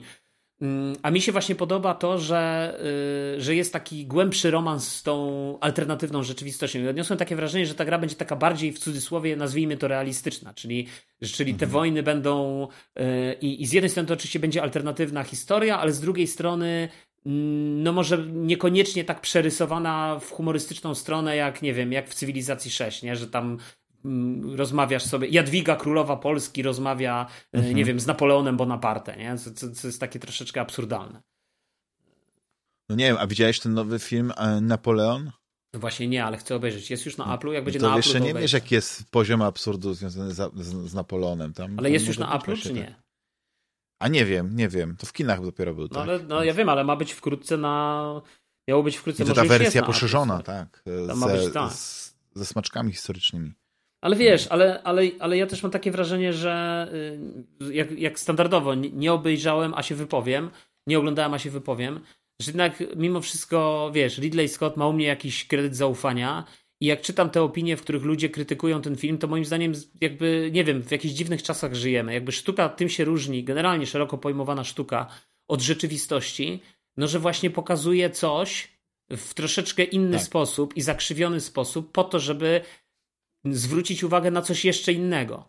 E, jakby, może gdybym chciał, wiesz, gdybym chciał... ten związek z Józefiną. Ale wiesz, gdybym taki... chciał, ale, ale wiesz, ja nie sądzę, żeby ten film miał aspiracje do tego, żeby pokazywać związek Napoleona z Józefiną. Raczej wydaje mi się, że on by pokazywał to po to, żeby na przykład, nie wiem, zwrócić uwagę na jakieś psychologiczne aspekty, być może że małym człowiekiem jest Napoleon, prawda? Wiesz, no ale słuchaj, jeżeli sobie pomyślę o tym, chyba ostatnio, a nie, to, to mówiłem na końcu, ale jak, jak sobie pomyślę o tym, że Ridley Scott, y, Scott jako jeden z jego pierwszych filmów, albo w ogóle jeśli nie pierwszy, nakręcił ten The Duel, czy Duel pojedynek. właściwie, po, pojedynek, polskie tłumaczenie, bo to jest opowiadanie Józefa Konrada jakby sfilmowane, który moim mhm. zdaniem jest filmem wybitnym, według mnie chyba najlepszym filmem Ridleya Scotta, a na pewno moim ulubionym, to ten film z uwagi na tą podstawę literacką mówi dużo więcej o Napoleonie, mimo że Napoleon w tym filmie w ogóle nie występuje. E, tak. niż, niż nie jeden film o Napoleonie. W związku z tym, wiesz, ja, ja, ja po prostu zastanawiam się, o czym będzie film Ridleya Scotta Napoleon. I, i bardzo chętnie go obejrzę i bardzo chętnie y, o nim porozmawiam. Y, może, mhm. może, może tak jest, słuchaj, jak, jak wszyscy mówią, tak. że to jest jedna wielka. Y, już, mhm. Jak to się mówi? Hała, nie? Tak, tak. Znaczy wiesz, no, Ridley Scott miał na, na, na swoim koncie mnóstwo filmów i to były i wybitne filmy i też takie trochę słabsze, nie? No bo jednak nie wiem, Tema i Louise no moim zdaniem to jest świetny film, nie? Och, to jest wybitny film. Obcy, no nie ma tutaj się co rozwodzić. Powiedzmy, Łowca Androidów, no to tam jakiś tam czas musiał upłynąć, żeby się nie poznali nie, i tak dalej, ja, i tak dalej. Ja się, ale... za, dla mnie Łowca Androidów był 100 razy ważniejszym filmem niż Obcy. Zawsze. Tak? O, no widzisz. No. Zawsze. W... Ja na przykład ja uważałem, ja uważałem, ja zawsze mhm. ceniłem dużo bardziej łowcę androidów niż obcego. Zresztą w ogóle jak teraz wymieniasz, to bym powiedział tak, no to, to pojedynek łow, y, łowca androidów i myślę, że Telma i Louise. No, za, ja w ogóle zapomniałem tak, o tej Telmie tak. i Louise, ale pamiętam, wiesz, bo chodzi o to, że Telma i Louise, jaki to jest film. Wiesz, jaki, mhm. jaki tam jest y, ładunek y, jakiegoś takiego przekazu, jakiegoś takiego. No nie, no to jest, to jest słuchaj, to jest. Tak. Wyborny film. No, fantastyczne role, wiesz, Susan Sarandon i, i, i Ginny Davis, no to po prostu... Ale nie tylko, bo tam masz przecież znakomitą rolę tego Harvey Keitela w roli y, tego, wiesz, tego, tego policjanta, ale też przede wszystkim Brada Pitta, tak, który się pojawia jako... Kolumb, on się chyba jakoś nazywał, czy coś takiego. Nie, nie pamiętam. Michael Madsen tam grał. Michael Madsen, męża y, jednej z nich. Nie Chyba pamiętam, jak, jak dużą rolę miał Brad Pitt, no nie? Ale no też, miał taką, bo oni go przygarnęli jako takiego łebka, wiesz, takiego no. Y, w tym, tym tam po drodze tak. autostopicza, autostopicza, ale wiesz, ale, ale, ale to też jest, też ja w ogóle jestem fanem Brada Pitta, tak swoją drogą, mhm. więc uważam, że to tak, świetny tak, tak. aktor. Tak. Meet Joe Black, fantastyczny film z Bradem Pittem. Wiesz, ale ja bym poszedł tak, wiesz, no ja wiem, że ty, że to od razu z góry patrz na, na, na takie wybory, ale ja uwielbiam Gladiatora bo ja uważam, że to jest film, który ma wszystko i, i, i potrafi cię, wiesz, złapać za serducho. Wiesz, ja nie patrzę z góry, bo ja, bo ja z wiekiem y, też dojrzałem do, do wiesz, do, do mhm. oglądania filmów y, w poszukiwaniu takich prostych y, właśnie tak. stanów emocjonalnych, nie? Takiego jakiegoś że o, udało się temu głównemu bohaterowi, nie? że my tam mu kibicujemy, że ta sprawiedliwość zatriumfowała, że ta historia jest stosunkowo prosta, łatwa i przyjemna, albo inaczej, e, jakby może nie to, że prosta, łatwa i przyjemna, ale że jakby wiesz, no mamy narysowane, wiemy od początku, aha, to jest ten zły mhm. bohater, to jest dobry bohater, my wiemy komu kibicujemy, tak. wiemy w którą stronę ta historia zmierza i wiemy gdzie jest happy end, gdzie będzie takie bardziej ten happy end gorzki i tak dalej, i tak dalej, nie? I jakby mhm. i to też jest e, jakaś tam wartość, nie? W, tak, tak, tak, tak. Jeśli, taki, jeśli oglądasz taki film, który jest powiedzmy mm, zrealizowany właśnie według takich nawet prostych y, schematów, ale jest zrobiony, y, wiesz, no, to jest dobra rzemieślnicza, warsztatowa robota, no to czemu nie? To, to jak najbardziej. Mm -hmm. Znaczy, ja tu już nie będę wymieniał więcej filmów Ridleya Scotta, ale, ale to jest reżyser jednak y, nie bez kozery, uznawany za jednego z najwybitniejszych i, i, i tu możemy się zatrzymać. Drugi Juszu, bo ja bym tak, skoro mhm. nam już ta godzinka cyknęła, to jest tym Xbox Direct, to ja bym po, po prostu zostawił go. Mhm. Y, cieszę Dobrze. się, że, że są tytuły tutaj. Y, które nas e, zainteresowały, bo w końcu nie było ich za dużo, to jednak e, warto podkreślić, że na nie czekamy. Ale uważam, y, jedną rzecz, tylko słowo komentarza takiego podsumowującego, to powiedziałbym, że uważam, że to jest dobry ruch ze strony Microsoftu, że robi konferencję, na której pokazuje, nie wiem, 4 czy 5 gier. Bo uważam, że dotychczas było tak, że Microsoft pokazywał morze szrotu. A teraz to jest jakby bardziej sfokusowane. Y, jest rzeczywiście mhm. ten czas, żeby można było się skupić nad, ty, nad tymi grami, o nich chwilę pogadać i, i, i, myślę, że to jest dużo. Less is more po prostu i tyle. No tak, tak. no jak na przykład, nie wiem, Apple ma taką filozofię, że oni może nie produkują dużo tych, tych treści, jak na przykład Netflix, ale o każdym, prawda, tytule, który się pojawia na tej platformie, e, no, praktycznie się rozmawia, nie? Tam oni no mają y, przynajmniej 50 na 50, a to jest bardzo wysoki procent, wiesz, tych hitów i, mhm. i shitów, nie? Więc, więc to. Ale no to nadal w klimacie gier, w sensie, mhm. że nie, nie, jeszcze nie, nie, nie, nie jest to ten moment na popkulturę, to zapytam cię, Juliuszu, w co ostatnio grałeś? I e, chciałem cię zapytać, zanim odpowiesz, to tylko jednak ten, czy ty przeszedłeś Blasfemusa? Nie. Aha, aha, dobra. To, bo ja. Y, widzisz, ktoś mi zarzucił ostatnio w komentarzach, że zadaję pytanie, w co ostatnio grałeś, a później nie dopuszczam y, moich interlokutorów do słowa. Y, tak dominuję tutaj tę, tę konwersację. Jestem moderatorem, a jednocześnie monologistą. Ale chodzi mi o to, że y, tutaj y, trochę mi poszedłeś na ambicje i ja zacząłem grać tego Blasphemousa mhm. i jestem wciągnięty. To jest gra, która po prostu mnie mocno, mocno wciągnęła o niej może później powiem, ale powiem ci, że że nie widzę tak za bardzo tych takich tak wyraźnych podaczy, podobieństw, tak, ale że, że wiesz, y, mm, takich elementów, które wydawałoby się, że po prostu w tym Prince of Persia, The Lost Crown. Znaczy, wiesz, no to jest. Y, wiem, wiem, co chcesz, bo chcesz, pijesz do naszych rozmów poza anteną, ale wiesz, to jest. Ja myślę, że y, ja o tym zaraz szerzej powiem, natomiast myślę, że generalnie to jest wszystko bardzo subiektywne. Tak jak ja o tym myślę. To są bardzo subiektywne odczucia. No ale to powiedz mi o tym blasfemusie w takim razie. Yy, I co? Gdzie, ile, znaczy, ile już co, ja jestem... masz gry za sobą? Znaczy z tego, co widzę, to tak mam jakieś, nie wiem, może 7 godzin i... A ten nie pokazuje procentowo chyba, czasem? chyba procentuje ci, ile masz odkrytej mapy i Aha. wydaje mi się, że mam tak pod 50%. Okay. I no jestem w takim rytmie eksploracji, bo, bo jeszcze coś tak czuję, że wiele jest rzeczy przede mną, bo Kiedyś już wspominaliśmy o tej grze mhm. E, na Fantasmagierii, ale jeśli ktoś nie wie, to Blasphemous jest, jest grą z tego gatunku ładnie określonego jako Metroidvania, ale bardziej bliżej Blasphemousowi jest do Castlevanii. Czyli mamy takiego rycerza, The Pentient One chyba się nazywa, mhm. w takim świecie mm, hiszpańskiej inkwizycji mhm. z demonami, z jakimiś, no nie wiem jak to określić, bo, bo też się nie, w ten, w ten lore nie wchodziłem, aczkolwiek zakupiłem sobie wersję, bo akad jest teraz obniżka, nie wiem czy ona jeszcze będzie e, aktualna, kiedy, kiedy będziecie nasi drodzy słuchacze słuchać e, tego odcinka, ale na Gogu wersja deluxe razem ze ścieżką dźwiękową, z jakimś tam albumem i e, z, z, z, mm, z komiksem takim ośmiostronicowym, który jakby cię wprowadza do tego, wiesz, tam pokazuje się, no to jest taki dosyć dosyć mroczny, też nie za bardzo wiesz o co chodzi, bo widzisz jakąś, e, jakąś damę, no nie, kobietę, jakąś, nie wiem, czy, która popełniła samobójstwo, wiesz, nie, wiesz, ciężko mi to tak jakby odczytywać, więc jakby to wprowadzenie jest dosyć mroczne do tego, do, do tego świata i ono na, e, nawiązuje do, do takich religijnych e, mm, sloganów, nie, bo tam nasz bohater ma, nie wiem, jakiś różaniec, z którym te oczka to są jakieś dodatkowe umiejętności, są jakieś pomni- rzeźby które, tak jak które powiedziałeś, taka wiesz, mocno ma kulpa. Tak, no taka, taka, takie chrześcijaństwo, no taka, taka, taka... Hmm, hmm, hmm. Kiedy zginiesz, to nie mówisz, że you die, tylko jest e, tam, że jesteś ekskomunikowany, no nie? I to, wiesz, ja nie otrzymam tego jako, jako obrazoburcze, bo tam słyszałem, że to jest takie obrazoburcze. Moim zdaniem to jest bardzo ciekawy yy, nakreślony świat, yy, taki troszeczkę mroczniejszy, nie, nie, niż, niż, niż w typowych takich o, fantazy platformesach, ale jednocześnie, no ja wiesz, ja, ja nie, nie wciągam się w ten lore, żeby czytać te wszystkie opisy tam, czy przedmiotów i tak dalej, bo nie chcę, żeby mnie to przygniotło. Ja się całkowicie skupiłem na mechanice i, i na tym, no też jak ta gra wygląda, nie? A wygląda e, no, fantastycznie. No, to jest ten pixel art, ale taki pixel art w, w najlepszym wykonaniu. Mhm. Dodatkowo jeszcze możesz sobie włączyć te filtry kineskopowe, które nie tylko ci tam wprowadzają te mhm. takie rozmycia, te, te, te przeploty i, i zniekształcą obraz, więc masz w ogóle takie wrażenie, jakbyś grał e, faktycznie, nie wiem, na jakimś starym telewizorze, w tą starą Castlevanię jeszcze, nie wiem, może na, na, na jakimś Super Nintendo albo na pierwszym PlayStation, no takie rzeczy.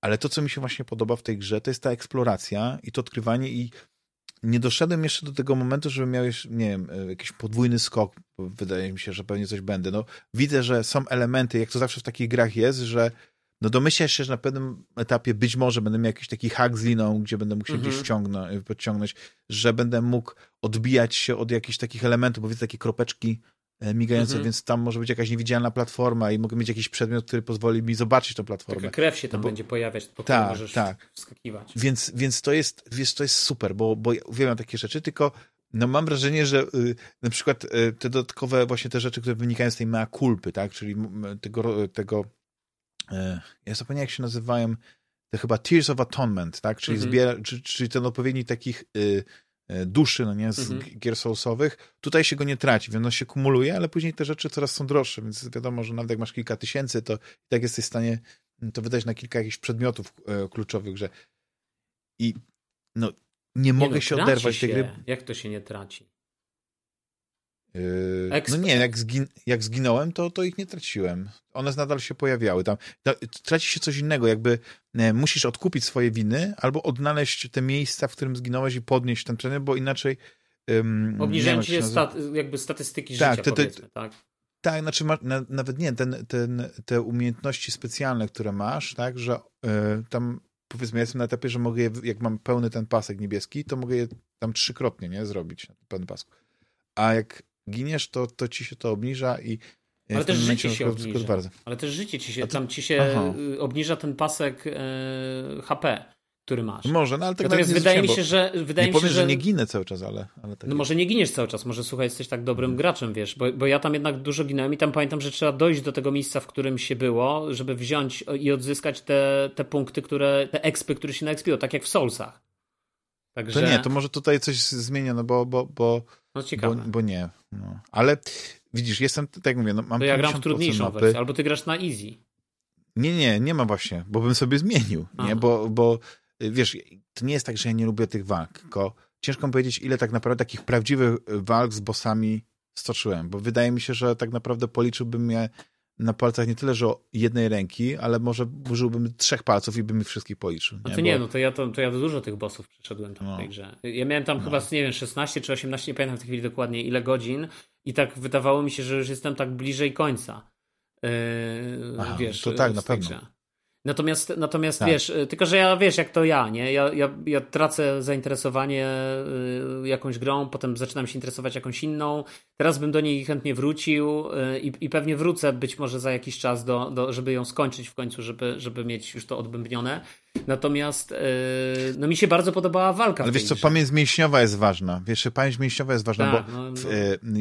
ja gram w dwie gry teraz, gdzie pewne rzeczy, na przykład wykorzystanie wiesz, e, to odzyskiwanie zdrowia, nie? Tutaj, tutaj flask jest chyba pod e, prawym, pod lewym bumperem, nie?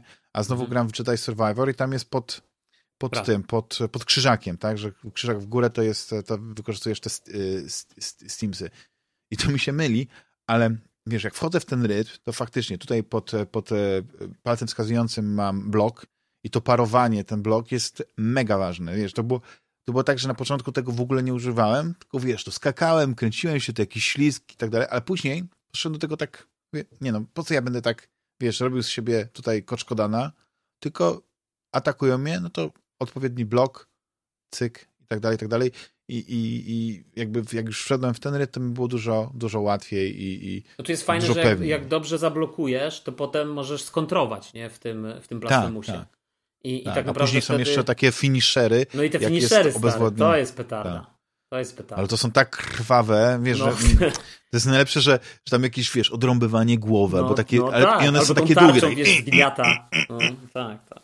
Nie, no, Więc dla mnie to znaczy, jest wiesz, no, gra jest naprawdę świetnym. Jest w ogóle Blasphemous 2, wiesz, e, wyszedł w zeszłym roku e, mhm. i też podobno jest jeszcze lepszy wiesz, jeszcze, jeszcze, jeszcze lepiej dopracowany, no bo wiesz, po, po sukcesie pierwszej części. Natomiast jeszcze a propos tego Blasphemousa, to y, jakby ktoś chciał sprawdzić, to y, na pewno jest cały czas w y, PS Plusie. Jeszcze. Tak, tak. Więc, więc można go ewentualnie obczaić i jak się spodoba, no to wtedy kupić na jakąś mhm. może inną platformę, tak. na, której, na której... Też wydaje mi się, że jest regularnie w promocji na, na Switchu. Mhm. Więc... No to świetna taka dwuwymiarowa platformówka z niesamowitymi czasami takimi dosyć trudnymi ale, ale nie zawsze, ale to żeby się przyzwyczaić, wiesz, tymi elementami platformowymi, bo walka to jedno, ale, ale tam niekiedy te skoki, te, te wszystkie rzeczy, więc ja mhm. się nie mogę doczekać, aż będę miał jakieś dodatkowe Jak to Metroidvania bym powiedział, wiesz. Tak. Wydaje tak, mi się, tak, że to są tak. takie elementy, które muszą w tych grach występować. Mhm. No ale no dobrze, to Blasphemous no już ma swoje lata, wyszła dwójka, no ale tak jak rozmawiamy chyba tydzień temu, albo nawet nie, bo oficjalnie to chyba nawet wczoraj była premiera. No tak, ale ja gram od poniedziałku. No ja właśnie, bo ty od... jesteś szczęśliwym posiadaczem tej usługi, o której tak. mówiliśmy na początku, tak. Ubisoft Plus Connect.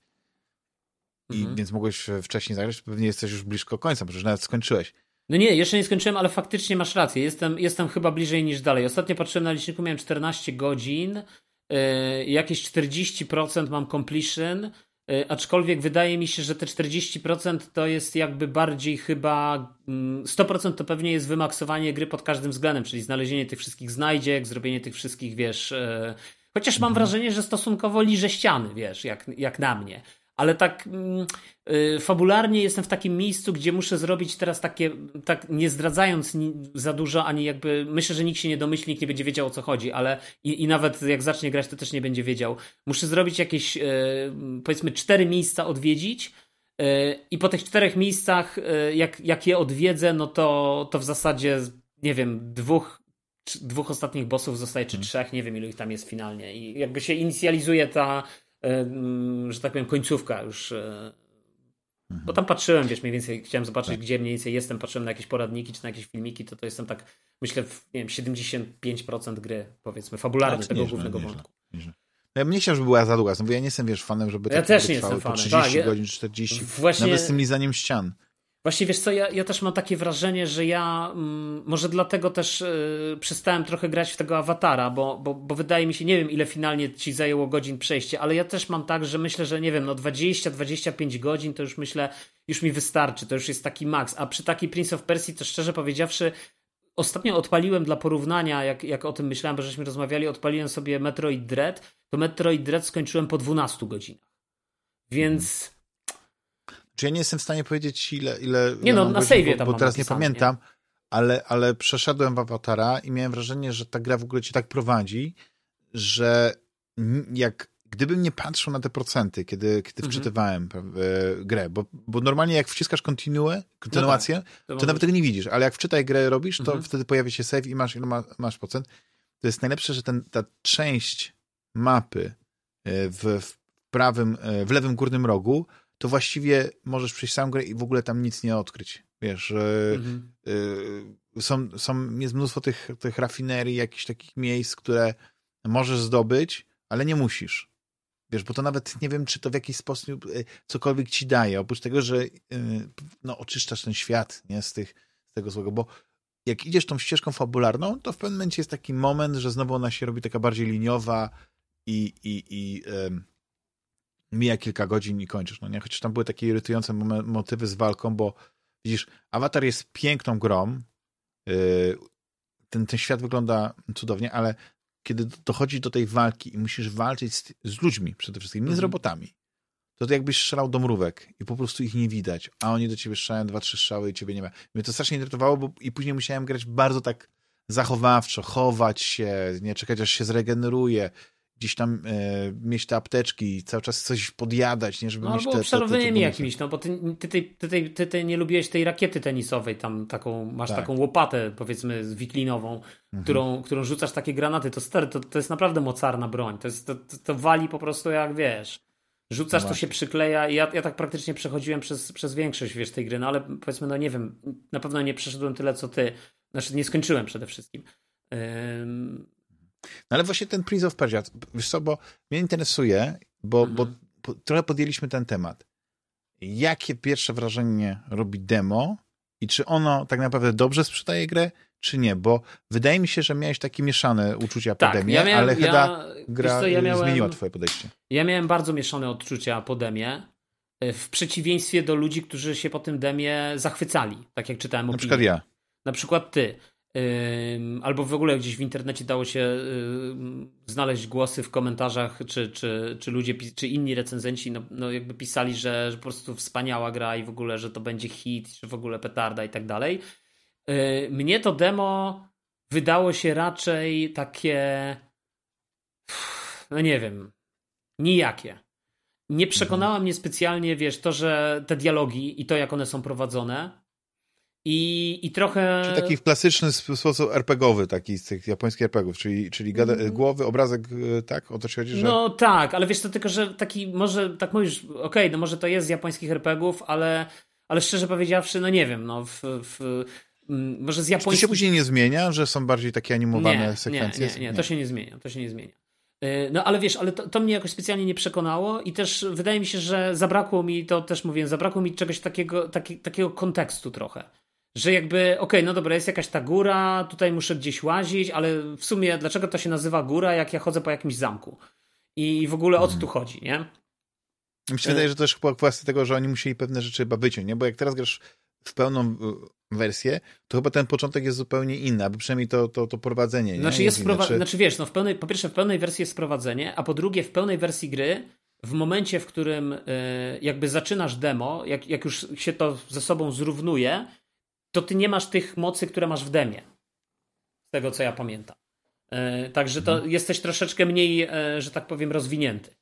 E, więc oni tam w demie specjalnie dali coś więcej, żebyś ewentualnie mógł poczuć e, troszeczkę może e, więcej z tej walki. No ale w każdym razie mnie demo specjalnie nie kupiło, ale wiesz, jako tak jak słusznie zauważyłeś, jako posiadacz Ubisoftu i, i jednocześnie jako człowiek, który zawsze darzył pewnym sentymentem Prince of Persia, chociaż ja nie jestem z tych, mhm. którzy wiesz, Warrior Within, Sense of Time tak, i tak ty... dalej. Ja, ja, mnie te gry ominęły zupełnie, przyznaję się bez bicia, może kiedyś wyjdą remake i to zagram, ja jestem bardziej, wiesz, w klimacie e, tego takiego pierwszego Pierwszego, of... pierwszego może. Znaczy, pierwszego, pierwszego to na pewno, ale później tego, tego był taki Prince of Persia, po tych właśnie chyba Warrior Within, był taki Prince of Persia, się po prostu nazywał. Taki, w którym nie można było zginąć, co się wszyscy śmiali, że prawdziwe Aha, zakończenie tak, tak, gry tak, jest DLC. E, I on miał taką piękną, moim zdaniem przepiękną grafikę, przepiękną oprawę graficzną.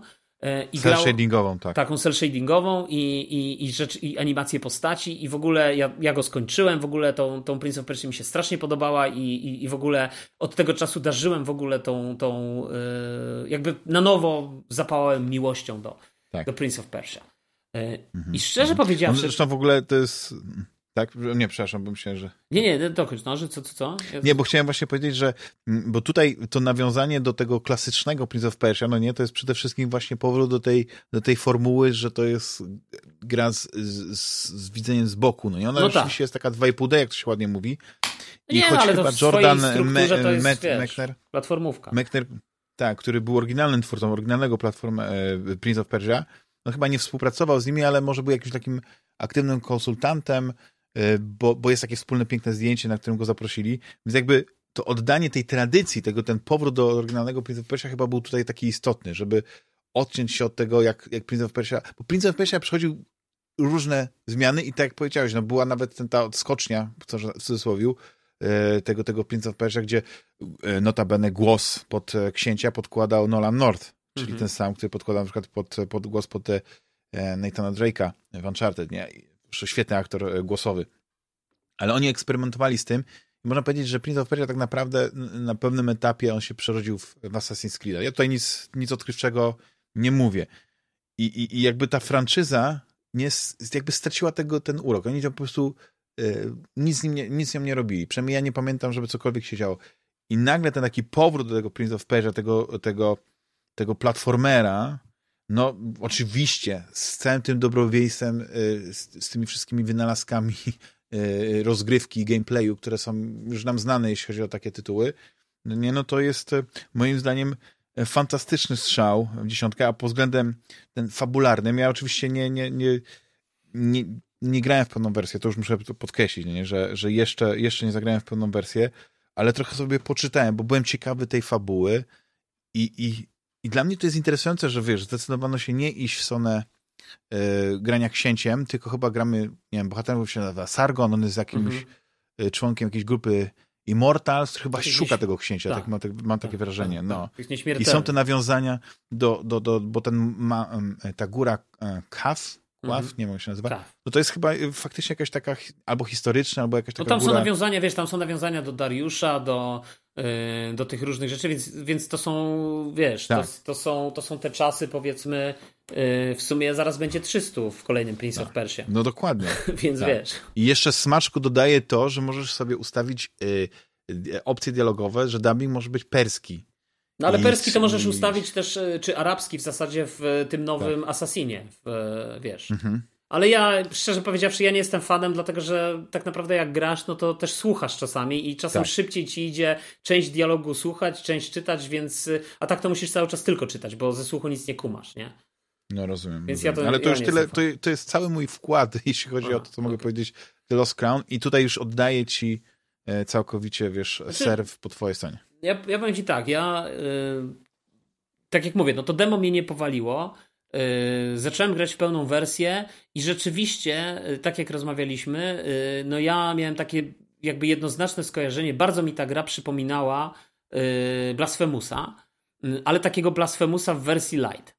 Czyli wiesz, tak jak mhm. Blasphemous wydaje mi się, jest taką grą bardziej karzącą jednak tego gracza, to znaczy bardziej czasami nawet, no nie wiem, nie chcę powiedzieć w sumie frustrującą, no bo w sumie tak czy siak i tak strasznie długo w niego grałem, więc, więc jakby to nie jest tak, że ja się w niego odbiłem, bo nie wiem, nie mogłem czegoś przejść, tylko po prostu straciłem zainteresowanie. Ale sam fakt, że nie masz e, tych modyfikatorów stopnia trudności, że musisz po prostu się nauczyć grać w Blastomusa, tak. a tutaj w Prince of Persia możesz sobie nie tylko ustawić, że ci przeciwnicy prawie ci nic nie robią, to jeszcze co trudniejsze walki albo elementy jakieś zręcznościowe możesz chyba po prostu o walkach przeskoczyć. To, o walkach to nie wiedziałem, natomiast o momentach zręcznościowych rzeczywiście rzeczywiście, y, bo grami w którymś momencie, jak tam robiłem dziesiąte, nie no, więcej niż dziesiąte, pięćdziesiąte powtórzenie jakieś, bo, bo rzeczywiście w tej grze, zwłaszcza dalej, są, słuchaj, yy, takie momenty zręcznościowe. No czekam aż zagrasz pełną wersję stare. Są takie momenty platformowe, gdzie po prostu na pierwszy rzut oka stary to czacha dymi, bo tak sobie myślę, jak to przejść w ogóle? No, no nie ma bata stary, nie? No ale potem oczywiście łączysz kropki, jakie masz moce i tak dalej.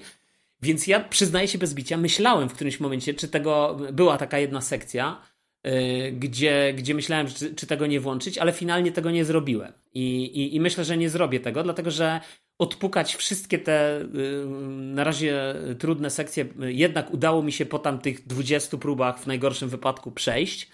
E, I do tego stopnia, że potem jak już na przykład miałem tak, że potem musiałem wrócić, wiesz, na przykład z drugiego punktu szedłem i mówię, o nie, no to teraz kurde sobie przeniosłem ten save point, teraz muszę tą samą sekcję, tylko od drugiej strony przejść, nie? No ale okazywało się, że to już nie było takie trudne, że już jakby wiesz, po, po pierwsze masz tą, tak jak mówisz, tą pamięć mięśniową, więc to sterowanie ci troszeczkę łatwiej przychodzi. Ono jest mega, sterowanie w tej grze, jest, jest mega y, responsywne, naprawdę bardzo przyjemnie, jest taki z jednej strony jest taki, na początku jest taki, przyje, taki feeling, że chcesz rzucić padem o ścianę, ale potem, stary, jak zaczynasz grać i, i ja mówię tylko, od razu mówię, tych, sekcji zręcznościowych nie ma na początku gry. To znaczy, wydaje mi się, że one są Yy, znaczy, tam może są jakieś, tylko że one nie stanowią Sam żadnego... zeskakanie jest tymi na, na, tych kwiatkach, które musisz po prostu tam przejść z łuku, żeby pojawiła ci liść, nie? nie, jakiś... to, to, to w ogóle stary, to, to, pikuś, to, jest to, to, jest nic, stary. To, to w ogóle to nawet o tym nie mów. Tam są takie sekcje później, że możesz widzieć jakby alternatywne płaszczyzny, że yy, na przykład, stary, masz takie rzeczy, że musisz na przykład, nie wiem, się, yy, nie wiem, skoczyć na dół, yy, użyć mocy, żeby pójść w lewo, skoczyć w powietrzu, wykonać drugi skok w powietrzu, odbić się od ściany, znowu coś tam zrobić i tak dalej. Także wiesz, także to musisz tworzyć naprawdę takie chainy, bo w momencie, na przykład to, to dość szybko odkryłem coś takiego w tej grze w sumie i to nie jest na początku w ogóle w jakimś sensie wykorzystane, ale jest coś takiego, że e, jak skoczysz, odbijesz się od ściany, i potem to, to po, i po odbiciu się od ściany użyjesz tej, e, tego przyspieszenia w locie takiego i potem znowu skoczysz e, i potem, albo inaczej, odbijesz się od ściany i użyjesz tego przyspieszenia znowu na ścianę, to potem jakby de facto znowu możesz skoczyć, czyli znowu pójdziesz wyżej, mhm, tak. znowu, e, wiesz, charge'ujesz na ścianę, znowu się od niej odbijesz i tak się w ten sposób, jeszcze nie masz tego podwójnego jumpa, nie masz jeszcze możliwości tam, tele, bo tam są różne takie możliwości teleportu później i tak dalej, nie? Które gdzieś tam też w ogóle zmieniają podejście do niektórych wskazówek, nie? Bo nagle się okazuje, że w ogóle zaczynasz, wiadomo, jak w każdej Metroidvanii, no są miejsca, do których po prostu nie wejdziesz, nie? Ale ta gra jest naprawdę zaskakująco wymagająca momentami zręcznościowo, ale myślę, że znowu, no, w duchu dzisiejszych czasów, że yy, powiedzmy gracze mogliby czuć się sfrustrowani tymi elementami zręcznościowymi, no to, no to powiedzmy możesz tam, yy, musisz to chyba jakoś trzeba włączyć w menu w ogóle, wydaje mi się, bo to nie jest tak, że yy, nagle ci gra zapyta, czy przejść za ciebie jakąś lokację, tylko mi się na przykład pojawia taki napis, że pamiętaj, że zawsze w menu możesz tam ustawić, y, y, że, y, że wiesz, że będziesz mógł jakby pominąć te trudniejsze sekcje. No ale ja na szczęście odpukać tego jakby nie robię, nie zrobiłem i i powiem tak, czułem jakąś frustrację, ale finalnie jak już to przeszedłem, stary, to jest taka niesamowita satysfakcja, że, mhm. że to jest tak, tak satysfakcjonujące, wiesz, bo to jest, wydaje mi się, że to jest też tak wyważone, przynajmniej dla mnie, nie? To znowu bardzo subiektywne odczucie, ale to jest takie wyważone, że w momencie, kiedy już jesteś, że już tracisz cierpliwość, nie? Że już po prostu masz wrażenie, że to jest nie do przejścia, że to już walisz głową w mur, to nagle się okazuje, że robisz ostatnie podejście, jest, przeszło, udało się. Mhm. Mówię ostatnio, nawet grałem tak. i tam akurat córka siedziała obok, ja mówię, nie no kurczę Jula, nie dam rady, nie przejdę tego. I po prostu stary ostatni ran i się udało. Mhm. Więc wiesz, więc to jest e, te platformowe To jest taki, są... taki faktycznie dla, dla, dla, jak w tym Metroid Dread, ja też miałem takie momenty. Ja naj, najmniej właśnie y, lubiłem te momenty, w których jesteśmy gonieni przez tego, tego, bo to jest ten element takiego horroru. Mówię, nie, no wiem, ja wiem jak to wygląda, mhm. zaraz mi gdzieś dorwie, muszę się naprawdę przygotować i wiesz, szukasz tego miejsca, z którego możesz odpalić tą, e, to, to, to, to, ten strzał, no niektóry powali, już zapomniałem nawet jak się nazywają ci, co się gonią, ale e, nie, nie pamiętam. Ja takich rzeczy nie robię. Właśnie jak ja sobie myślę, że na przykład skakanie i tak podchodzenie do jakiejś próby do tego, to by mnie tak nie męczyło, tak jak, jak ja e, się stresuję przy tych walkach. I też nie lubię za bardzo walk z bossami, więc, więc wydaje się, znaczy, że wiesz, walki z bossami... to jest taki balans idealny. Nie no, ale poczekaj, to o walkach z bossami też nic nie powiedziałem. Bo walki z mhm. bossami są, yy, powiem ci tak, yy, ja od razu mówię, ja gram na tym normalnym poziomie trudności. Yy, mhm. Nie wiem, czy to jest. To jest w ogóle chyba jakiś domyślny, który na początku jest. Czyli to, tak. to, nie jest ten taki, gdzie, nie wiem, gra się przechodzi sama, albo ten, gdzie powiedzmy ci, ci wrogowie ci nic nie robią. To jest jakiś taki podstawowy, normalny poziom trudności. Ja w ogóle yy, jakby. I wiesz, i to jest. I myślę, że on jest znaczy, tak jak ci pisałem w ogóle, że wiesz, że ci bossowie, nie wiem, pierwszych pięciu bossów, to, to czy bossów i nie tylko bossów, bo, bo, bo tam są jeszcze czasem tacy silniejsi przeciwnicy, którzy są powiedzmy jak bossowie, ale nie do końca. Też mają duży pasek zdrowia, też mają dużo tych, tych, ale de facto nie są chyba traktowani przez grę jako, jako tacy pełnoprawni bossowie. Y, to powiem ci, że yy, miałem, takie, miałem takie wrażenie, że, yy, że jest trochę łatwo, stary, że jest nawet za łatwo. Że wiesz, oczywiście no, grałem na normalnym tym, tym, tym poziomie trudności. Nie wiem, Odbili czy to się... twoją pewność siebie, a później bum. No ale później, słuchaj, ale później są dwie rzeczy, bo później rzeczywiście pojawiają się takie walki, które są troszeczkę trudniejsze, ale znowu to, to nic nie jest w zasięgu, bo ja mam wrażenie, że w ogóle boss... wydaje mi się, że bossowie w Metroid Dread są dużo, po pierwsze byli dużo ciekawsi, moim zdaniem. Ja tutaj mam wrażenie, że w obrębie niektórych bossów to y, jakby pomysł na niektóre ciosy jest, jest, jest dwóch takich bossów, nie, nie będę mówił o takich powiedzmy ze zwierzęconych, zwierzęcych. Y, I, i, i, I oni są, słuchaj, y, no po prostu mam wrażenie, że oni używają tego samego, tego samego ciosu, tylko on jest tutaj animowany raz z taką skórką, a raz z taką skórką, nie? Więc trochę to jest takie, no ale znowu, może to jest subiektywne moje odczucie, nie? Z, jakby z tej walki. E, natomiast wydaje mi się, że generalnie w ogóle te, te, barki, te, te walki były bardziej takie wymagające i indywidualne w, wiesz, w, w Metroid Dread, jakbym miał porównać do, do takiej, powiedzmy, innej Metroidvanii, która zrobiła na mnie duże wrażenie. E, na... Co w Dreadzie, wiesz, co dla mnie w Dreadzie te walki to miały e, taki aspekt zagadki, że musiałeś po prostu rozwiązać pewną sekwencję, tak, którą tak. tego bossa. I ja, ja pamiętam, że najwięcej oczywiście miałem problemu z tym ostatnim bossem. No tak, bo w tym bo ostatnim brakowało się, jednego bo... klucza. Bo tam, ale tam zdaje się w tym, w ogóle z tymi, ja już teraz nie pamiętam stary w Dredzie, bo, bo, bo już dawno grałem, ale wydaje mi się, że tam w ogóle chyba nawet nie, do końca nie wiedziałeś, ile ty punktów życia im zabrałeś, nie? Tak. Że to było coś takiego, tak. że ty walczysz z tym bossem, ale tak naprawdę ty do końca nie wiesz, na jakim etapie tej walki z bossem jesteś. Czy jeszcze będzie jedna faza, czy to już się skończy, nie? Dokładnie. E więc, więc tutaj oczywiście tego nie ma, tu masz po prostu pasek. Na pewno wiesz, w Blasfemusie bossowie są dużo trudniejsi moim zdaniem, zdecydowanie w ogóle bez dwóch zdań. Wiesz, to jest ze wszystkim, można się czegoś nauczyć. Ja pamiętam, że y, grałem w Belderinga, y, jak my wszyscy, mhm. i jeden z tych takich ostatnich bossów, już nie chcę tutaj zdradzać, nie, ale powiedzmy taki, powiedzmy takim brodzisz w takiej wodzie po kolana i gonisz taki, i walczysz z gigantycznym motylem, tyle powiem, świetlistym. Mhm. I na początku ja po prostu nie byłem w stanie go pokonać, nie? I to było tak, że uczyłem się i później zacząłem zapamiętywać pewne rzeczy, no jak zwykle, ale odkryłeś te, te kluczowe sekwencje, zaczynałeś myśleć, yy, jak to się dzieje i był taki moment, oczywiście nie, nie robiłem platyny, ale chciałem kilka zakończeń odkryć, więc musiałem to wszystko przechodzić. I wyobraź sobie, że za pierwszym razem, jak musiałem go przejść, tam później, nie wiem, może za którymś tam razem, to mi zajęło godziny. Mhm. A później to praktycznie z mostu, wiesz, no to już było takie, że... I to samo miałem z, y, z, z Dreadem, że ten boss, y, ten ostatni, no to na początku to ja się tam odbijałem, mówię, nie no niemożliwe, no ile frustracji mnie to kosztuje. I jedną rzecz musiałem podejrzeć, nie? Z całej tej sekwencji tych rzeczy, które musisz odkryć, mówię, a, przecież tu mogłem używać tej broni, wiesz, nie mhm. pomyślałem o tym. Mhm. I to zaskoczyło i jak już się nauczyłem tego bossa, no to już była to, była, to było gładko, nie? nie jest, wiesz, no bo, ale to jest, to jest generalnie z każdą, wiesz, z każdą grą tak jest, nie? To, to jakby, mhm. wydaje mi się, a, a, zwłaszcza z takimi grami, w których masz na przykład właśnie trudnych bossów, bo tu tak samo jest, nie? Bo w którymś momencie później, pamiętam, y, trafiłem na, y, bo wiesz, jeszcze powiedzmy tam do pewnego momentu, to te walki z bossami są takie, że nie wiem, miałem jedną z tych, y, z tych wciąż pierwszych, ale, ale ostatnich z tych pierwszych, nie wiem jak to dziwnie brzmi, E, to miałem takiego bossa, mhm. który, y, który po prostu musiałem go chyba dwa razy go pokonywać, ale jakby trochę szedłem na rympał, stary. Nie było żadnego uczenia się, to bardziej na zasadzie, wiesz, po prostu walę ile się da w te klawisze tak. i po prostu go rozwaliłem, nie? I po Wchodzisz prostu... w nogi i ciach, ciach, ciach, ciach, ciach. Ewentualnie robisz uniki, tak? No dużo uników na początku ja w sumie robiłem takich, wiesz, ślizgów i tak dalej i to gdzieś tam też e, w sumie było dość pomocne w, przy tych pierwszych bossach, nie? Ta taka mobilność. Ale też z drugiej strony na początku gry też nie masz za dużo, wiesz, e, ogólnie tych mocy, które masz, nie? Mhm. Poza tym wiesz, jest jeszcze taka ciekawa rzecz, że na przykład w Blasfemusie, jak zginiesz, no to musisz potem do tego bossa znowu dojść i znowu z nim walczyć. Musisz podnieść te swoje stracone punkty, mhm. bo inaczej masz coraz mniej HP i tak dalej, nie?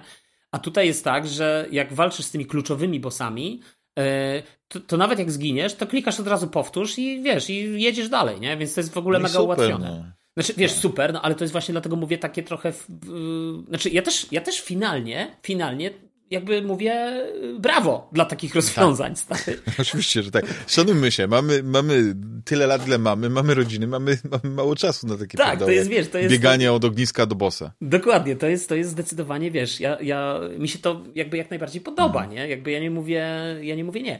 E, mhm. No, ale jak, jak już miałbym porównywać, wiesz, do tej nie wiem, może dla kogoś to będzie istotne, tak? No to, no to to jest jakby ta różnica. E, I rzeczywiście tu też potem trafiasz na takich bossów, gdzie nagle, słuchaj, miałem takiego jednego, powiedzmy, powiem tylko tyle, że strzela z łuku i, yy, i miałem taki moment, że słuchaj, yy, mówię, nie ma bata, ja po, no po prostu nie ma bata, ja go nie przejdę. Ja po prostu nie mam szans, żeby go przejść, nie? No ale potem tak jak mówisz, zaczynasz z nim grać i zaczynasz rozpoznawać te jego yy, paterny, nie wiem jak to ładnie nazwać, nie wiem, wzory, schematy. wzory zachowań, tak, że tutaj, aha, dobra, tu on potem robi odskok, tu potem staje, tu potem to wypuszcza, aha, no to tu ja mogę spróbować tego uniknąć, tu się zbliżyć, skrócić dystans i tak dalej, i tak dalej. I w tym momencie jakby i zaczynasz to wdrażać, nie? Zaczynasz to wdrażać w życie i się okazuje, że to zaczyna działać, bo tutaj mu najpierw przy kolejnej próbie 30% życia zeszło, przy kolejnej doszedłeś do, do, do połowy, przy kolejnej włączyła się druga faza, pojawił się jakiś nowy atak, yy, potem się pojawia ten nowy atak i ty mówisz, ja pierdzielę, ja nie dam rady tego przejść, jak to jest możliwe? A potem odkrywasz, że kluczem do tego ataku jest to, żeby po prostu do niego nie podejść, nie? W danym momencie i uniknąć. Bo on i tak tylko czeka, aż ty do niego podejdziesz, nie? De facto, przez chwilę. Yy, no ale też słuchaj, w tym bosie yy, jakby miałem takie słabe wrażenie, powiem ci, wiesz, bo w którymś momencie, jak odkryłem, że trzeba z, y, jakby skrócić ten dystans i, i udawało mi się, jakby wpadłem na pomysł, jak ten dystans skrócić i do niego podbiec, i on stoi w rogu. I ja do niego podbiegam, albo w lewym rogu, albo prawym rogu tej, powiedzmy, zamkniętej areny, w której walczysz. I ja po prostu stary, gałka lewa do góry i spamowanie klawisza X. I stary, i on po prostu tak, wybijasz go do góry i on tak leży w tym powietrzu, spada. Znowu gałka do góry X, wybijasz go do góry i po prostu go tak lupujesz w takim ciągu, że on cały czas go walisz do góry, do góry, do góry, 30% życia poszło. Unikasz potem tych i potem w kolejnej fazie robisz dokładnie to samo i znowu dążysz do tego, żeby właśnie go przyblokować, ale tak się ustawić, żeby wiesz, żeby, żeby on się odbijał ciągle od tej ściany i oczywiście gra jakby wiedziała, że gracze coś takiego zrobią, więc tam w którymś momencie, jak już to za długo trwa, już byś miał za dużo tego życia, no to on wtedy aktywuje jakąś tam tarczę i coś, nie? Ale szczerze, słabe. Dla mnie.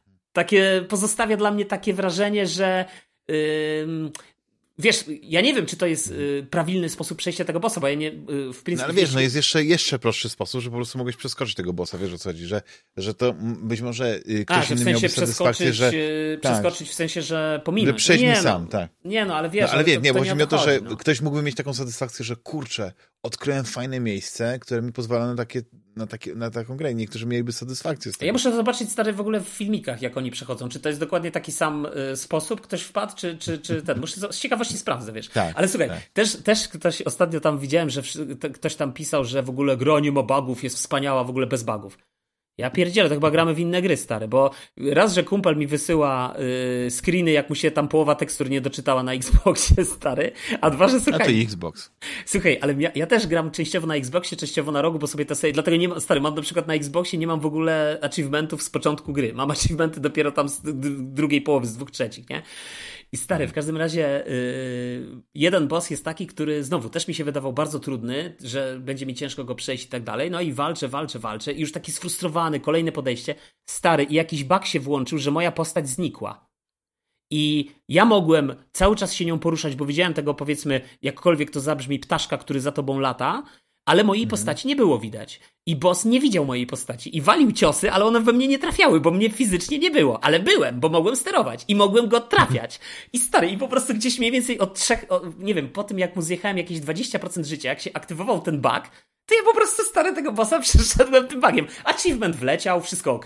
Później oczywiście musiałem zresetować grę stary, dlatego że okazało się, że stary do tego stopnia, że mogłem w ogóle chodzić do lokacji niedostępnych, bo ja nie ginąłem na niczym. Nawet jak skończyłem, finalnie skoczyłem do przepaści i widzę, że on spada, spada i się zablokowała gra. Nie zawiesi, znaczy nie zawiesiła się, tylko zablokowała, wiesz, że on spada, a już nie może dalej spaść, ale nie może zginąć. Więc musiałem stary zamknąć na, na, na twardo grę i na szczęście tam po walce z bossem jest autosave, więc jakby automatycznie, wiesz, y, y, jakby mhm. mi to zaliczyło, nie? Achievement wpadł i tak dalej. No ale bug, więc to się nie liczy, wiesz. Mhm.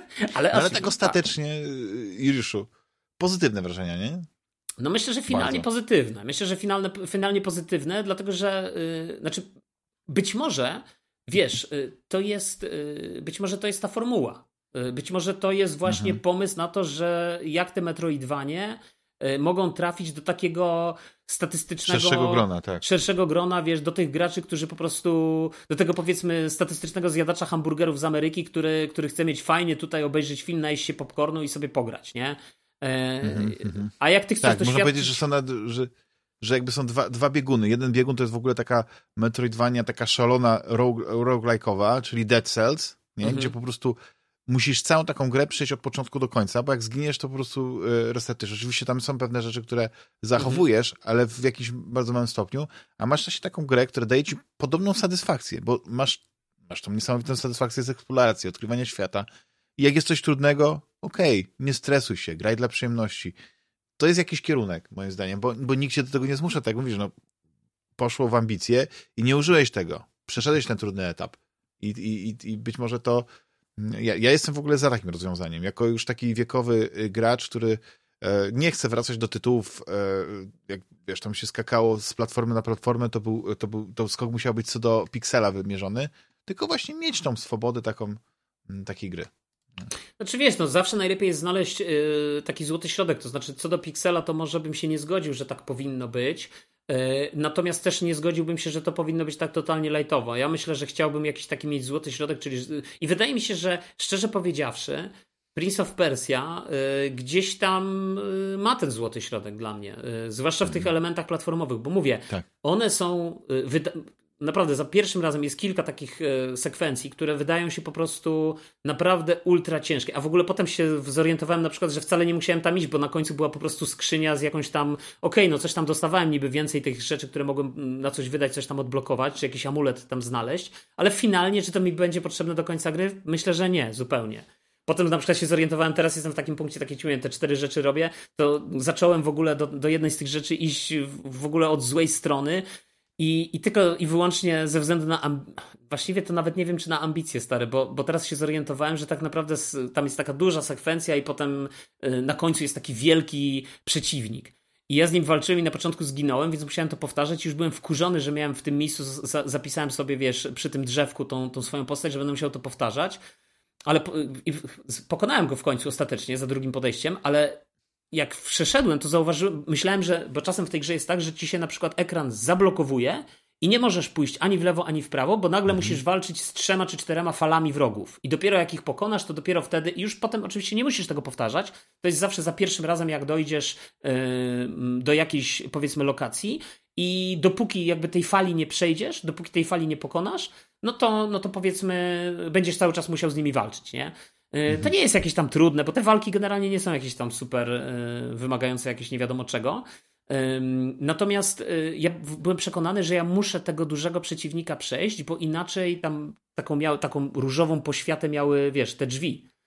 A potem się okazało, że one, jak go pokonałem, to one dalej mają tą różową poświatę, że po prostu ta różowa poświata jest takim elementem graficznym.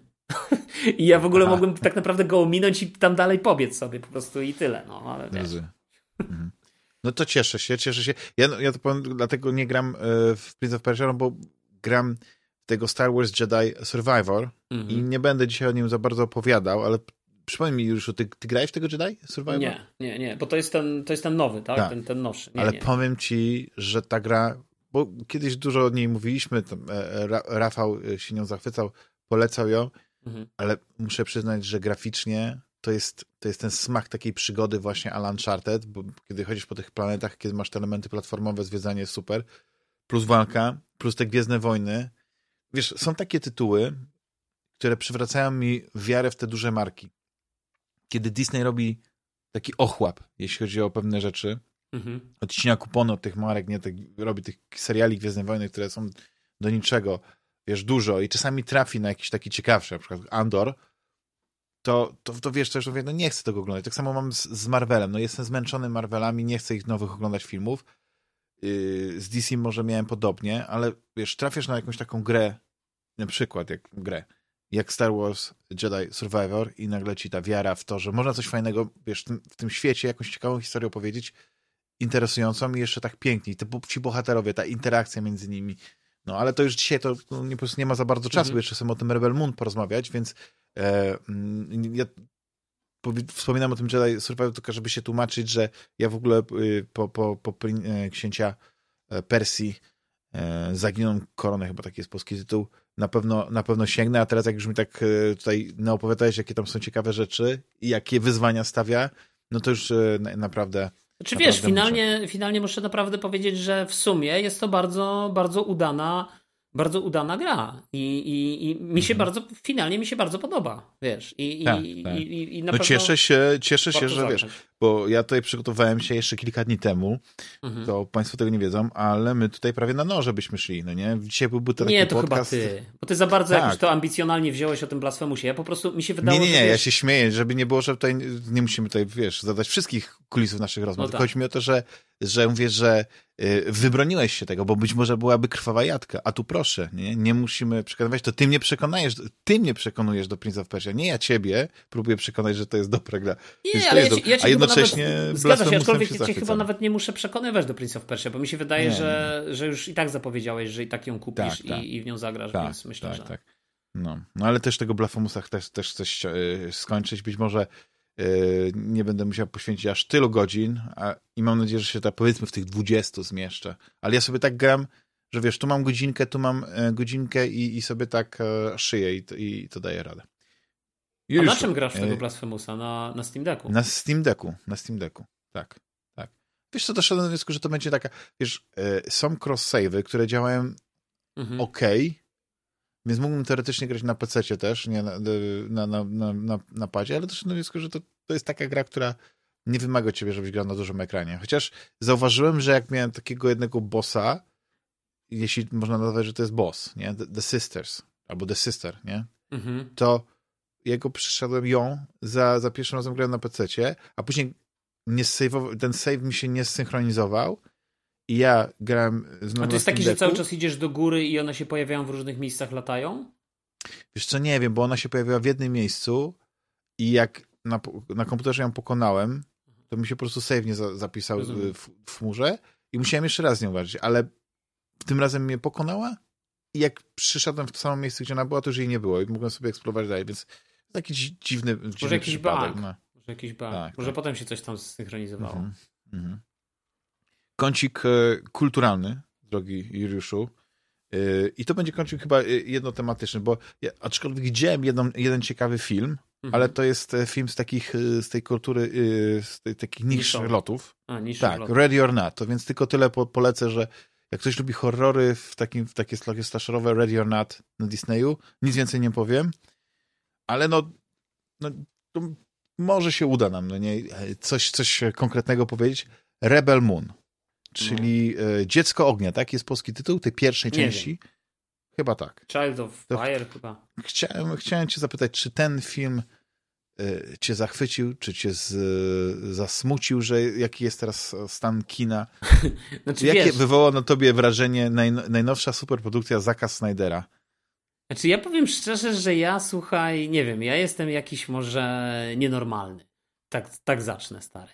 Mhm. z takiego, wiesz, pułapu, bo... Z wysokiego C. Z wysokiego C, bo ja mam takie... Ja mam takie nie jest normalny. Ja mam takie wrażenie, stary, że z jednej strony tak, ja sobie kompletnie nic po tym filmie nie, nie, nie obiecywałem. Po drugie, doszły mnie słuchy, że powiem tak najoględniej, o tym, że on nie został zbyt dobrze przyjęty i mówiąc najdelikatniej, mhm. nie został odebrany jako, jako wyśmienity film. I ja się, jakby ja się zgadzam, naprawdę no nie ma specjalnie czego tu bronić, tak? Ale mhm. finalnie, koniec końców, stary, obejrzałem i mi się przyjemnie oglądało i chętnie obejrzę drugą część. I powiem ci jedną rzecz, stary, jedno skojarzenie, którego nie dopatrzyłem się nigdzie, a które dla mnie było wprost oczywiste, mhm. bo ty, jak rozmawialiście o tym chyba z Rafałem, to mówiłeś o tym, że jakby ci źli, którzy wyglądają jak naziści, powiedzmy i tak dalej, ale ja miałem... Na, taki naziści slash sowieccy, no, nie wiem. No tak, ale ja miałem skojarzenie, słuchaj, ja miałem po prostu nieodparte skojarzenie z Astra Militarum, stary, z Warhammerem 40 tysięcy, tak. że tak naprawdę, stary, ten Rebel Moon to nie jest stary... Y, ja, oczywiście gdzieś tam wiadomo, że te wszystkie filmy flirtują, powiedzmy, z Gwiezdnymi Wojnami w jakiś tam sposób, albo starają się, powiedzmy, y, y, pokazywać jakby swoją, swoją wizję wizję, powiedzmy taką quasi-gwiezdnowojenną, jakiejś takiej space opery. Ale stary, jakby ja miałem takie wrażenie, że ja oglądam po prostu nielicencjonowaną wersję filmu, z, wiesz, Warhammera, dziejącego się w świecie Warhammera 40 tysięcy. Dosłownie, które to z kolei e, w ogóle uniwersum jest mega pojemne, stary, bo w tym samym Warhammerze 40 tysięcy masz właśnie Space Marinesów, masz tych obcych, masz tych y, Astra Militarum, którzy właśnie są tacy bardziej tradycyjnymi, wiesz, wojakami, ale tam też są różne odmiany, bo tam masz tą Kadię, masz na przykład, nie wiem, tych, y, już nie pamiętam w tej chwili jak się ale tak jak słusznie zauważyłeś, tam są takie jednostki, yy, które wyglądają jak wyjęte z, z, radzieckiej armii dosłownie. Masz jednostki, które wyglądają jak, jak tacy yy, wiarusi z ery napoleońskiej i tak dalej, i tak dalej. tak mhm, przynajmniej tak, wystylizowane tak. mają troszeczkę, bo wiadomo, że nie wyglądają tak samo, ale mają wystylizowane te. Musiałbym zajrzeć do podręcznika teraz, yy, wiesz, ja nigdy nie byłem wielkim fanem Warhammera 40 tysięcy, no ale... są takie imperialistyczne elementy. Jak, tak, ale tam są właśnie te różne takie, że tak powiem, tej, tej, yy, tej, tej, tych wojsk imperialnych masz różne różne jakby strony, nie? Czyli jakby różne, mhm. E, e, jakby to powiedzieć, no ktoś, kto jest sam powiedzmy bardziej zorientowany w Warhammerze 40 tysięcy, no to, to będzie to lepiej wiedział, potrafił lepiej to wytłumaczyć, no ale masz e, różne jakby, w cudzysłowie tak to nazwijmy, odmiany, nie? Czyli na przykład wiesz, Kadia to tacy bardziej regularni żołnierze, komandosi jakby tacy i, i jak sobie spojrzysz na modele, no to, no to zobaczysz, że to tak wygląda, nie? Potem masz yy, Dev, yy, czekaj, jak to było, Dev Creek, Dev Corps of Creek, chyba coś takiego. Mhm. Tak, Dev znaczy, wiesz co, no nieważne, brakowało razie... jednak, e, powiedzmy, do takiego pełnego obrazu, to chyba by faktycznie jakby weszli jacyś żołnierze w takich wspomaganych pancerzach jak, jak Space Marines, no to już by był taki obraz dopełniony. No tak, ale wiesz, chodzi mi o to, że ty nie musisz, chodzi mi o to, że jakby wiesz, w Warhammerze, Warhammer jest na tyle pojemny, że ty możesz mieć ten, tą namiastkę światła Warhammerowego i nawet jakby nie wchodzić w ogóle w tych Space tak. Marinesów, bo możesz, możesz, nie wiem, e, wejść sobie w e, klimaty nekromundy. Ci żołnierze, co ale wiesz, możesz sobie wejść w, klimaty w tej wiosce wylądowali, nie? No i tak wyglądali trochę jak te, takie te, te, te, te, te piechu, Astra Militarum moim nie? zdaniem. Nie, tak, no, no, tak, nie, ale bardziej Astra Militarum, stary bym powiedział. Mhm. Bardziej Astra Militarum. Natomiast, natomiast generalnie wiesz, jak sobie spojrzysz, bo, bo, bo Space Marinesi no są bardziej takie, bym powiedział, momentami quasi takie klany, wiesz, gdzieś tam w jakimś aspekcie duchowym mnie też gdzieś tam się przejął. Tam mhm, są zawsze tak. jacyś tacy priści, powiedzmy, kapłani, jacyś tak dalej, nie? E, oczywiście są różne te odmiany, nie? Tych, tych, e, tych Space Marinesów, bo masz jeszcze tam Space Wolf, Space Marines, masz, e, masz w ogóle całego nurgla tych wszystkich jakichś takich dev i tak dalej, devguardów, którzy w ogóle jeszcze inaczej wyglądają. No ale mówię, to jest wszystko mega pojemne, stary, bo jakby jak, jak sobie spojrzysz na te modele, no to jest od sasa do lasa, nie? I jakby tak naprawdę, hmm. wiesz, w, jak, jak z kolei masz Necromundę, to tu też momentami, jak oni chodzą po, tej, po tych planetach i po tych brudnych takich zakamarkach tych planet, no to wiesz, no to yy, to, yy, to też momentami masz takie wrażenie, jakbyś się przeniósł właśnie na jakieś takie, te, jak to nazywać, te hive cities, nie? Czy tam yy, miasta ule, to się tak nazywa, czy mm -hmm. jakoś inaczej, tam jakoś profesjonalnie to się chyba tłumaczy jakoś tam inaczej. No ale w każdym razie wiesz, yy, także, także to było moje takie pierwsze skojarzenie. Drugie moje skojarzenie było takie, że znaczy wiesz, no Siedmiu Samurajów ja bym aż tak bardzo nie tak. szedł, no to ja bym nie powiedział, że znaczy, to jest Siedmiu co, Samurajów. To no, się, wiesz to co, to się bardzo ciekawie, znaczy, bo ja obejrzałem y, tutaj, chcąc przygotować się ale poczekaj, jeszcze tylko jedno słowo komentarza. Drugi bo ja zapamię... ja ci... Ale mhm. bo ja zapamiętałem no jeszcze z waszego podcastu z Rafałem, y, jak ty wspominałeś o tym Rebel Moon, to, to, ty powiedziałeś, że no trzeba temu filmowi dać szansę, że powiedzmy pierwsze 20 minut tam jakoś przeboleć. A ja uważam odwrotnie. Uważam, że w ogóle ten początek tego filmu i jakby to zawiązanie akcji to jest najlepsze, co jest w tym filmie. Później trochę to rzeczywiście siada i ta cała, wiesz, y, szukanie tej ekipy w cudzysłowie, to nawet mi się z sesją RPG nie kojarzy. To jest raczej moim zdaniem po prostu no wiesz tak... co, nie, znaczy, wiesz co mi chodziło, że tam ten początek jest taki, e, taki dziwny. Znaczy, oczywiście to się tak mówi, nie? Bo to w, w języku pewnie filmowym to są tam te establishing shots, nie? Żeby pokazać to miejsce. Masz, masz e, tą, tą, e, tą korę, która czuje taki, jak dotyka tą ziemię, to taką czułością. I to są takie rzeczy, no fajnie, no nie? No, tylko mhm. y, y, ja rozumiem, że to chodzi o to, że ten związek tej kory z tą ziemią jest tak duży, że tylko, że jest ten moment, że ona chce uciec z tego miejsca, nie? I dopiero później przychodzi y, ten moment refleksji związany z tym, że ona po prostu broni, broni tej dziewczyny przed tym, zanim zostanie, jak była napadnięta przez tych żołnierzy, tą Astra Militarium, e, Militarum, e, tą grupę imperialnych żołnierzy, którzy zostali na tej, na tej planecie, żeby tam pilnować, żeby powiedzmy ci wieśniacy do, wiesz, dostarczyli te, te żniwa, no nie, te, te, te, i wywiązali się z tej w cudzysłowie umowy i, I ona po prostu, będąc w tej sytuacji, wiesz, no nie może przejść tego obojętnie i ona się odpala. I wtedy dopiero podejmuje decyzję, że ona jednak chce obronić e, tą wioskę przed, przed tymi imperialistycznymi, e, przed tym złym. I co jest ciekawe dla mnie właśnie, że, że a, tak, to, to jest budowane trochę jak, jak tych siedmiu samuraj, czy, czy powiedzmy siedmiu wspaniałych. I najlepsze jest to, że w pewnym momencie mi się wydaje, że Zack Snyder wiedział, no nie, do czego to prowadzi, ale też wiedział, że to się tak nie kończy, jak się Samurajów. Że ta scena, gdzie, gdzie oni walczą z tym złym, bo to już jak powiedziałem, no mówimy ze spoilerami, więc ja tutaj nie będę, nie no bo będę to jest taki plot twist, powiedzmy, nie? E, Tak, tak. Że oni po prostu walczą dużo wcześniej, nie? Tam te, te takie potyczki mhm. bardzo wizualnie no, wybuchowe, no nie na tych platformach, nie? I tak dalej, i tak dalej. Że to dochodzi do tej konfrontacji dużo wcześniej. I jak oni już są tą drużyną, yy, no pozbawioną pewnych członków, nie? No bo jednak nie, nie wszyscy dotrwali do tego, do tego mhm. momentu, ale się tak by prze, prze, przekształciła się i, i jakiś tam z tych siedmiu tam powiedzmy kilku zostało, ale jest taki moment, że oni już dojeżdżają do tej wioski, jak się film kończy i oni myślą, że to się wszystko skończyło. Mówi, że to jest piękne miejsce, no nie, że to byłoby takie miejsce ciekawe, żeby w nim umrzeć. Nie? Takie nawiązanie do tego, że jednak przecież no wiemy, jak się, jak się Siedmiu Samurajów skończyło, jak się Siedmiu Wspaniałych skończyło, nie? To nie było tak, że chyba wszyscy przeżyli. No chyba, że ja nie pamiętam tego filmu no, tak dobrze. nie pamiętam. No, ale, ale to nie było tak, że tam wszyscy zostali tak dalej. Tam było poświęcenie, tam oddali życie za, za tych ludzi, za, za tych wieśniaków tam. E, to, no tutaj mówisz, że to, było, to jest piękne miejsce, że pięknie byłoby umrzeć w tym miejscu. Jakoś tak, już nie pamiętam nawet dokładnie, mhm. jak, jak, jak, jak to zacytowali. I to tak trochę zamykało tą kwestię tych, tych siedmiu wspaniałych, ale ja jestem ciekaw tego i po części chyba nawet są jakieś zwiastuny, że można zobaczyć, czego można się spodziewać w drugiej części, nie? Tam pod, pod tytułem The Scargiver. Mhm. Więc nie wiem, czy nie będą kontynuować ten moment, czy potem zupełnie w coś innego pójdzie Zack Snyder.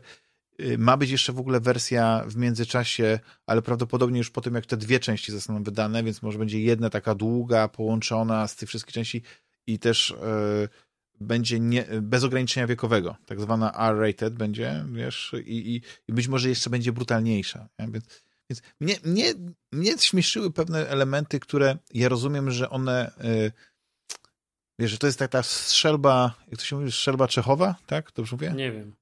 Nie. No wiesz o co chodzi, że jak widzisz, jak jest no tak, pokazany karabin, to musi gdzieś wystrzelić później w czasie. Bo są pewne rzeczy, które no, uczysz się na filmoznawstwie, że, że do, jak film ma pewną strukturę, to nie powinno być y, pewnych rzeczy pokazanych w filmie, które nie mają dalszego sensu, że powinien być związek przyczynowo-skutkowy.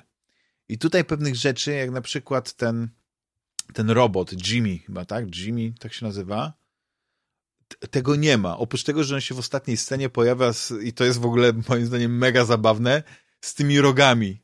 Nie wiem, czy pamiętasz znaczy, tym porożem ja, ja, ja, też z tym robotem zapamiętałem, jak ty, jak ty się yy, tak nawiązywałeś tak, do tego, że się że... myje w rzece, tak. No ale jakby to było logiczne, bo on był cały po prostu umorusany. No to czym się miał? Jak samochód też byś umył źle. A, a z twojego kontekstu pamiętam, mnie się śmiać chciało, jak powiedziałeś Rafałowi, że on powinien się na przykład naoliwić czy coś. No tak, czyli jakby się pobrudził nie, no, samochód, no, to powinien go naoliwić. I, I zrobić to bez... Tak, tak, no bo przecież on jest robotem, no i teoretycznie powinien zardzewieć, no nie? No nie, no dlaczego? Ale mówimy o robotach przyszłości, no stary, no te roboty funkcjonują, przecież ile no on tak, przeżył, ale... wiesz. No ale nie, no, no ile się, widziałeś robotów w życiu, które się myją w rzece? No, no ale wiesz, no mi się ta scena, mi się to, mnie to jakoś tak nie, nie raziło, szczerze powiedziawszy. Oczywiście, do, do, tam jest, y, to, te sceny są do ekspozycji tak zwanej, nie? Y, y, pewnych rzeczy, nie? No bo, bo też jest, on przedstawia tą historię tego, jak, jak kiedyś te roboty były normalnie bojowymi robotami, a później, nie, co się wydarzyło, że one przestały być, że one nie mogły walczyć, ale tak naprawdę to chyba wynikało że, z czegoś innego, no bo w, widzimy, że jest scena, w której jednak bierze tą broń. Oczywiście trzymają w taki sposób, że, że teoretycznie jakby to jest wysoki sądzie to na granicy prawa. Ja trzymałem po prostu w dłoniach i on wypalił, a że przypadkowo trafił idealnie, no to już nie jest moja broszka. Wiesz. Ale mhm. widzisz, też jest ciekawe w tym filmie, że tam są naprawdę y, fajne te postacie. Mi się podobały bardzo. Ja nie wiem, czy Yy, tylko one są, wiesz, tego... tylko że ja na przykład do końca nie byłem przekonany yy, tymi poszczególnymi, mhm. wiesz, wątkami. Czyli na przykład tak, oni tak. przyjeżdżają na tą planetę, żeby tego, powiedzmy, nazwijmy to. No to jest głupie, tak. Żeby go wziąć, nie? I, tak. I ten gość im mówi, że on go wypuści, jak on, powiedzmy, ujeździ tą bestię. Ale w sumie, tak, tak z drugiej strony, to ten Indianiec... A on ma jakiś niebagatelny, ogromny dług do spłacenia, a, to, a, a zadanie wydaje się być proste i, i, bez takiej gwarancji, że no bo wiem, jak coś się kończy, to nie? Później e, szybko no się tak, nie ale, ale, wiesz, ale chodzi mi o to, że on jest w sumie jego, jego niewolnikiem, tak czy siak. To po co on by się w ogóle to miał mógłby go zmusić do tego, tak. Wiesz, po co on by się... Po drugie, tam też są też takie są wątki, że tam jest na przykład ten y, Titus chyba, tak? Ten, ten General tak, Titus generał chyba, Titus, Generał tak. Tytus, powiedzmy ten, ten, który się tam pojawia. No to wiesz, jakim on jest generałem Tytusem, jak on jest, kurczę, jak, jak raz, że oni go znajdują gdzieś w rowie pijanego, a dwa, że finalnie jakby nie było widać w tym filmie ani przez moment jego geniuszu. Jakby ja nie wiem, na czym polega wyjątkowość tej postaci. Może on wiesz. się odpali później, wiesz, bo to może być tak, że no on... może. Wiesz, wiesz, jak to wygląda w takich filmach? Przynajmniej y, jest taki schemat. I to też nie tylko Chwina, bo to było i w Mandalorianie, i w Drużynie A, i w mhm. takich, że, że przychodzi taki genialny generał i on daje strategię, ale jednocześnie od tych ludzi, którzy nigdy w życiu łuku nie trzymali, dzidy, on ich przeszkala. I oni ale to ona nie mogą jest. trafić... Z... Ale wiesz, to ona nim jest. Nie, ona, ona jest. Ona jest e, ona jest żołnierzem bardziej, wiesz? E, I tam jeszcze jest no, nawiązanie, że ona jest jakąś tą córką, znaczy przybraną, nie? Bo to, to jest ciekawe. Ja na początku nie, nie mogłem skojarzyć, ale jak obejrzałem za drugim razem, no to powiedzmy połączyłem sobie te, jak to ładnie mówisz, kropki i mi mhm. wyszło, nie? Że tam jest e, o inną córkę na początku chodzi tego króla, a ona jest córką powiedzmy no tak, tego tak. Balis, Balis, nie, nie powiem Balisario, nie, Balisario. Nie. Belisario. Tak, tak. I, i, i, e, I tu jest ten związek. I ona prawdopodobnie, wiesz, jest świetnym żołnierzem, ale ona być może nie potrafiłaby ustawić tej taktyki obrony. A tutaj mamy generała, który być może y, wsławił się tym, nie wiem, może to było też powiedziane w filmie, ja to, to wyparłem z pamięci, że wsławił tym, że mając Y, że przewaga wroga była 1 do 10, on jeszcze prawdopodobnie miał jakieś drewniane karabiny, a jed... ale taką miał taktykę, że po prostu odparł wroga. No bo jak, jak nawet jeśli on, bo wiesz, jaki ona miała plan? Co ona by chciała zrobić, kiedy mamy do czynienia z Imperium, wiesz, te statki, no to przecież oni by z orbity strzelili jedną rakietą i po wiosce, nie? No to co oni chcą tutaj robić? Jak oni chcą walczyć? Jak oni chcą odeprzeć atak E, tego imperium, nie? Nawet mając trzech takich generałów Titusów. No tak, no ale na to... Film na to nie odpowiada, na to pytanie. No więc właśnie, no. Ale wiesz, ale też wiemy, że będzie druga część, że tak naprawdę oglądamy taką trochę przyciągniętą yy, jakby opowieść, wiesz. No mówię, tak. yy, wiesz, ja no jest zamierzam... klimat tej kosmicznej opery, space opery epickiej. Są te nawiązania do Warhammera, o których mówiłeś i bardzo ciekawe, nawet otworzyłeś mi oczy na pewne nawiązania. No przecież te, te, te, w ogóle te ich karabiny to wyglądają jak, wiesz, jak te, jak blastery w ogóle z Warhammerowe tak. stare, także... No i mają takie zdobienia, nie wiem, czy zobaczyłeś, tak. że to w ogóle widać. Zresztą tak. ten Jimmy, ten robot, to jest takim małym dziełem sztuki, bo jednocześnie to jest takie C-3PO, tylko może nie ze złota, ale ma takie fantazyjne jakieś zawijaski, jakieś takie wyżłobienia, nie, i tak dalej, więc widać, że jest trochę jak jak jaka piękna porcelana, nie? Wiesz, musi mieć jakieś takie lilie namalowane czy coś No tak, ale takiego. jednocześnie jest właśnie takim reliktem yy, powiedzmy jakiejś tam przeszłości, nie? Więc on powstawał Mhm, powiedzmy tak. w tej bardziej romantycznej erze yy, tego przyszłości, tego Mhm. świata przyszłości, tak to nazwijmy, nie? Mhm, mhm. Wiesz, im, im myślę więcej e, o tym, o tym filmie, Rebel Moon, część pierwsza, Dziecko Ognia, Tym bardziej ci się tym podoba. mniej mam złości, wiesz, jakiejś takiej, ale też nie miałem chyba jakiejś takiej złości na początku. Oczywiście Ja widziałem te głupotki i tak dalej, ale jak słyszę, że to jest jakiś najgorszy film i że w ogóle Zack Snyder już nigdy nie powinien dostać e, do zrobienia żadnego filmu, że co to jest i tak dalej, tak się zastanawiam, skąd ludzie mają takie skrajne emocje, wiesz, że po prostu tak, tak e, potrafią się odpalić tylko ze względu na to, że im się jakiś film nie podobał. Że, że, albo że jest nudny, że ich nie wciągnął. No nie, to jest, to jest niesamowite. Nie? Znaczy to wiesz, jest, no, wydaje mi się, że to jest odpowiedź na to pytanie jest bardzo prosta. No, ludzie mają mnóstwo y, różnych frustracji, które w życiu im się zdarzają i różnych, y, wiesz, sytuacji, które ich w życiu denerwują, które im się nie udają, różnych jakichś niepowodzeń i potem muszą gdzieś jakoś je, się jakoś wyładować, no, żeby, żeby dać upust tym negatywnym emocjom, tak? Więc wydaje mi się, że to jest najprostsza odpowiedź na to pytanie. Znaczy, ja, ja też do końca nie rozumiem, bo wiesz, ja rozumiem, że na przykład może mi się jakiś film nie podobać, ale żeby, e, wiesz, e, silić się później na jakieś specjalne komentarze, długie pisać elaboraty na temat tego, że film jest taki czy inny, czy, czy, czy wiesz, czy, czy owaki. W ogóle mam też takie wrażenie, że wiesz, bo tak sobie googlałem na YouTubie mm, tych różnych, powiedzmy, influencerów, youtuberów, którzy się też wypowiadali, którzy się z reguły zajmują takimi, wiesz, e, rzeczami popkulturowymi, e, typu jakieś tam brody z kosmosu i tak dalej, no to wiesz, to, to zacząłem się zastanawiać, czy to też nie jest tak, że po prostu to jest taki troszeczkę ochłap, ten film, to jest taki troszeczkę ochłap rzucony na pożarcie, bo jakby wszyscy zauważyli, że internet generalnie drzełacha, nie, ze Snydera i z tego filmu. To my teraz spróbujmy, y, jakby to, to, to jest dla nas taki samograj, nie? Dawno nie nagrałem odcinka, w którym kogoś tam skrytykowałem, a że y, one się zawsze dobrze sprzedają, no to No tak. skrytykuję, nie? bo ludzie oczywiście uwielbiają takie skrajne emocje, to, to, to skrytykuję, a jakby jestem w pełni usprawiedliwiony, bo wszyscy krytykują. To nie jest tak, że ja się wygłupiłem i powiedziałem, że nie wiem, Mhm. Tak. as nowy Assassin's Creed jest e, słaby, tak? Albo że y, y, nowy Prince of Persia, którym się znowu wszyscy zachwycają, to, to ja teraz wyjdę przed szereg i powiem, że jest e, totalnym rozczarowaniem.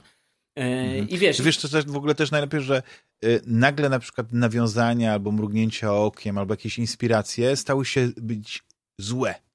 I że o nie, jest kantyna, to na pewno jest e, ściągnięte po prostu Tak, jego Wojen. uwielbienie do Gwiezdnych Wojen i to jest e, e, Mos Eisley z Tatooine. Znaczy ja w ogóle szczerze, tyle. powiedziawszy, szczerze powiedziawszy, do takich strict, akurat jestem, mówię, no na, bieżo, na, na świeżo po obejrzeniu Nowej Nadziei. Nie, ale też masz powiedzmy miecze świetlne, nie? Bo tam Nemesis, no Nie, ale ona nie ma mieczy świetlnych tutaj. To nie są miecze świetlne, to są jakieś takie plazmowe ostrza. To jest zupełnie No ja wiem, ale, ale One powiedzmy, są- jak No wchodzisz ja wiem, w no nomenklaturę wyglądają, i technicznie, tak, to wyglądają po prostu jakby miała miecze świetne i, i tyle, kropka, nie? I, dla, i No, to jest miecz świetny, Znowu koniec. miecze świetne. No. No.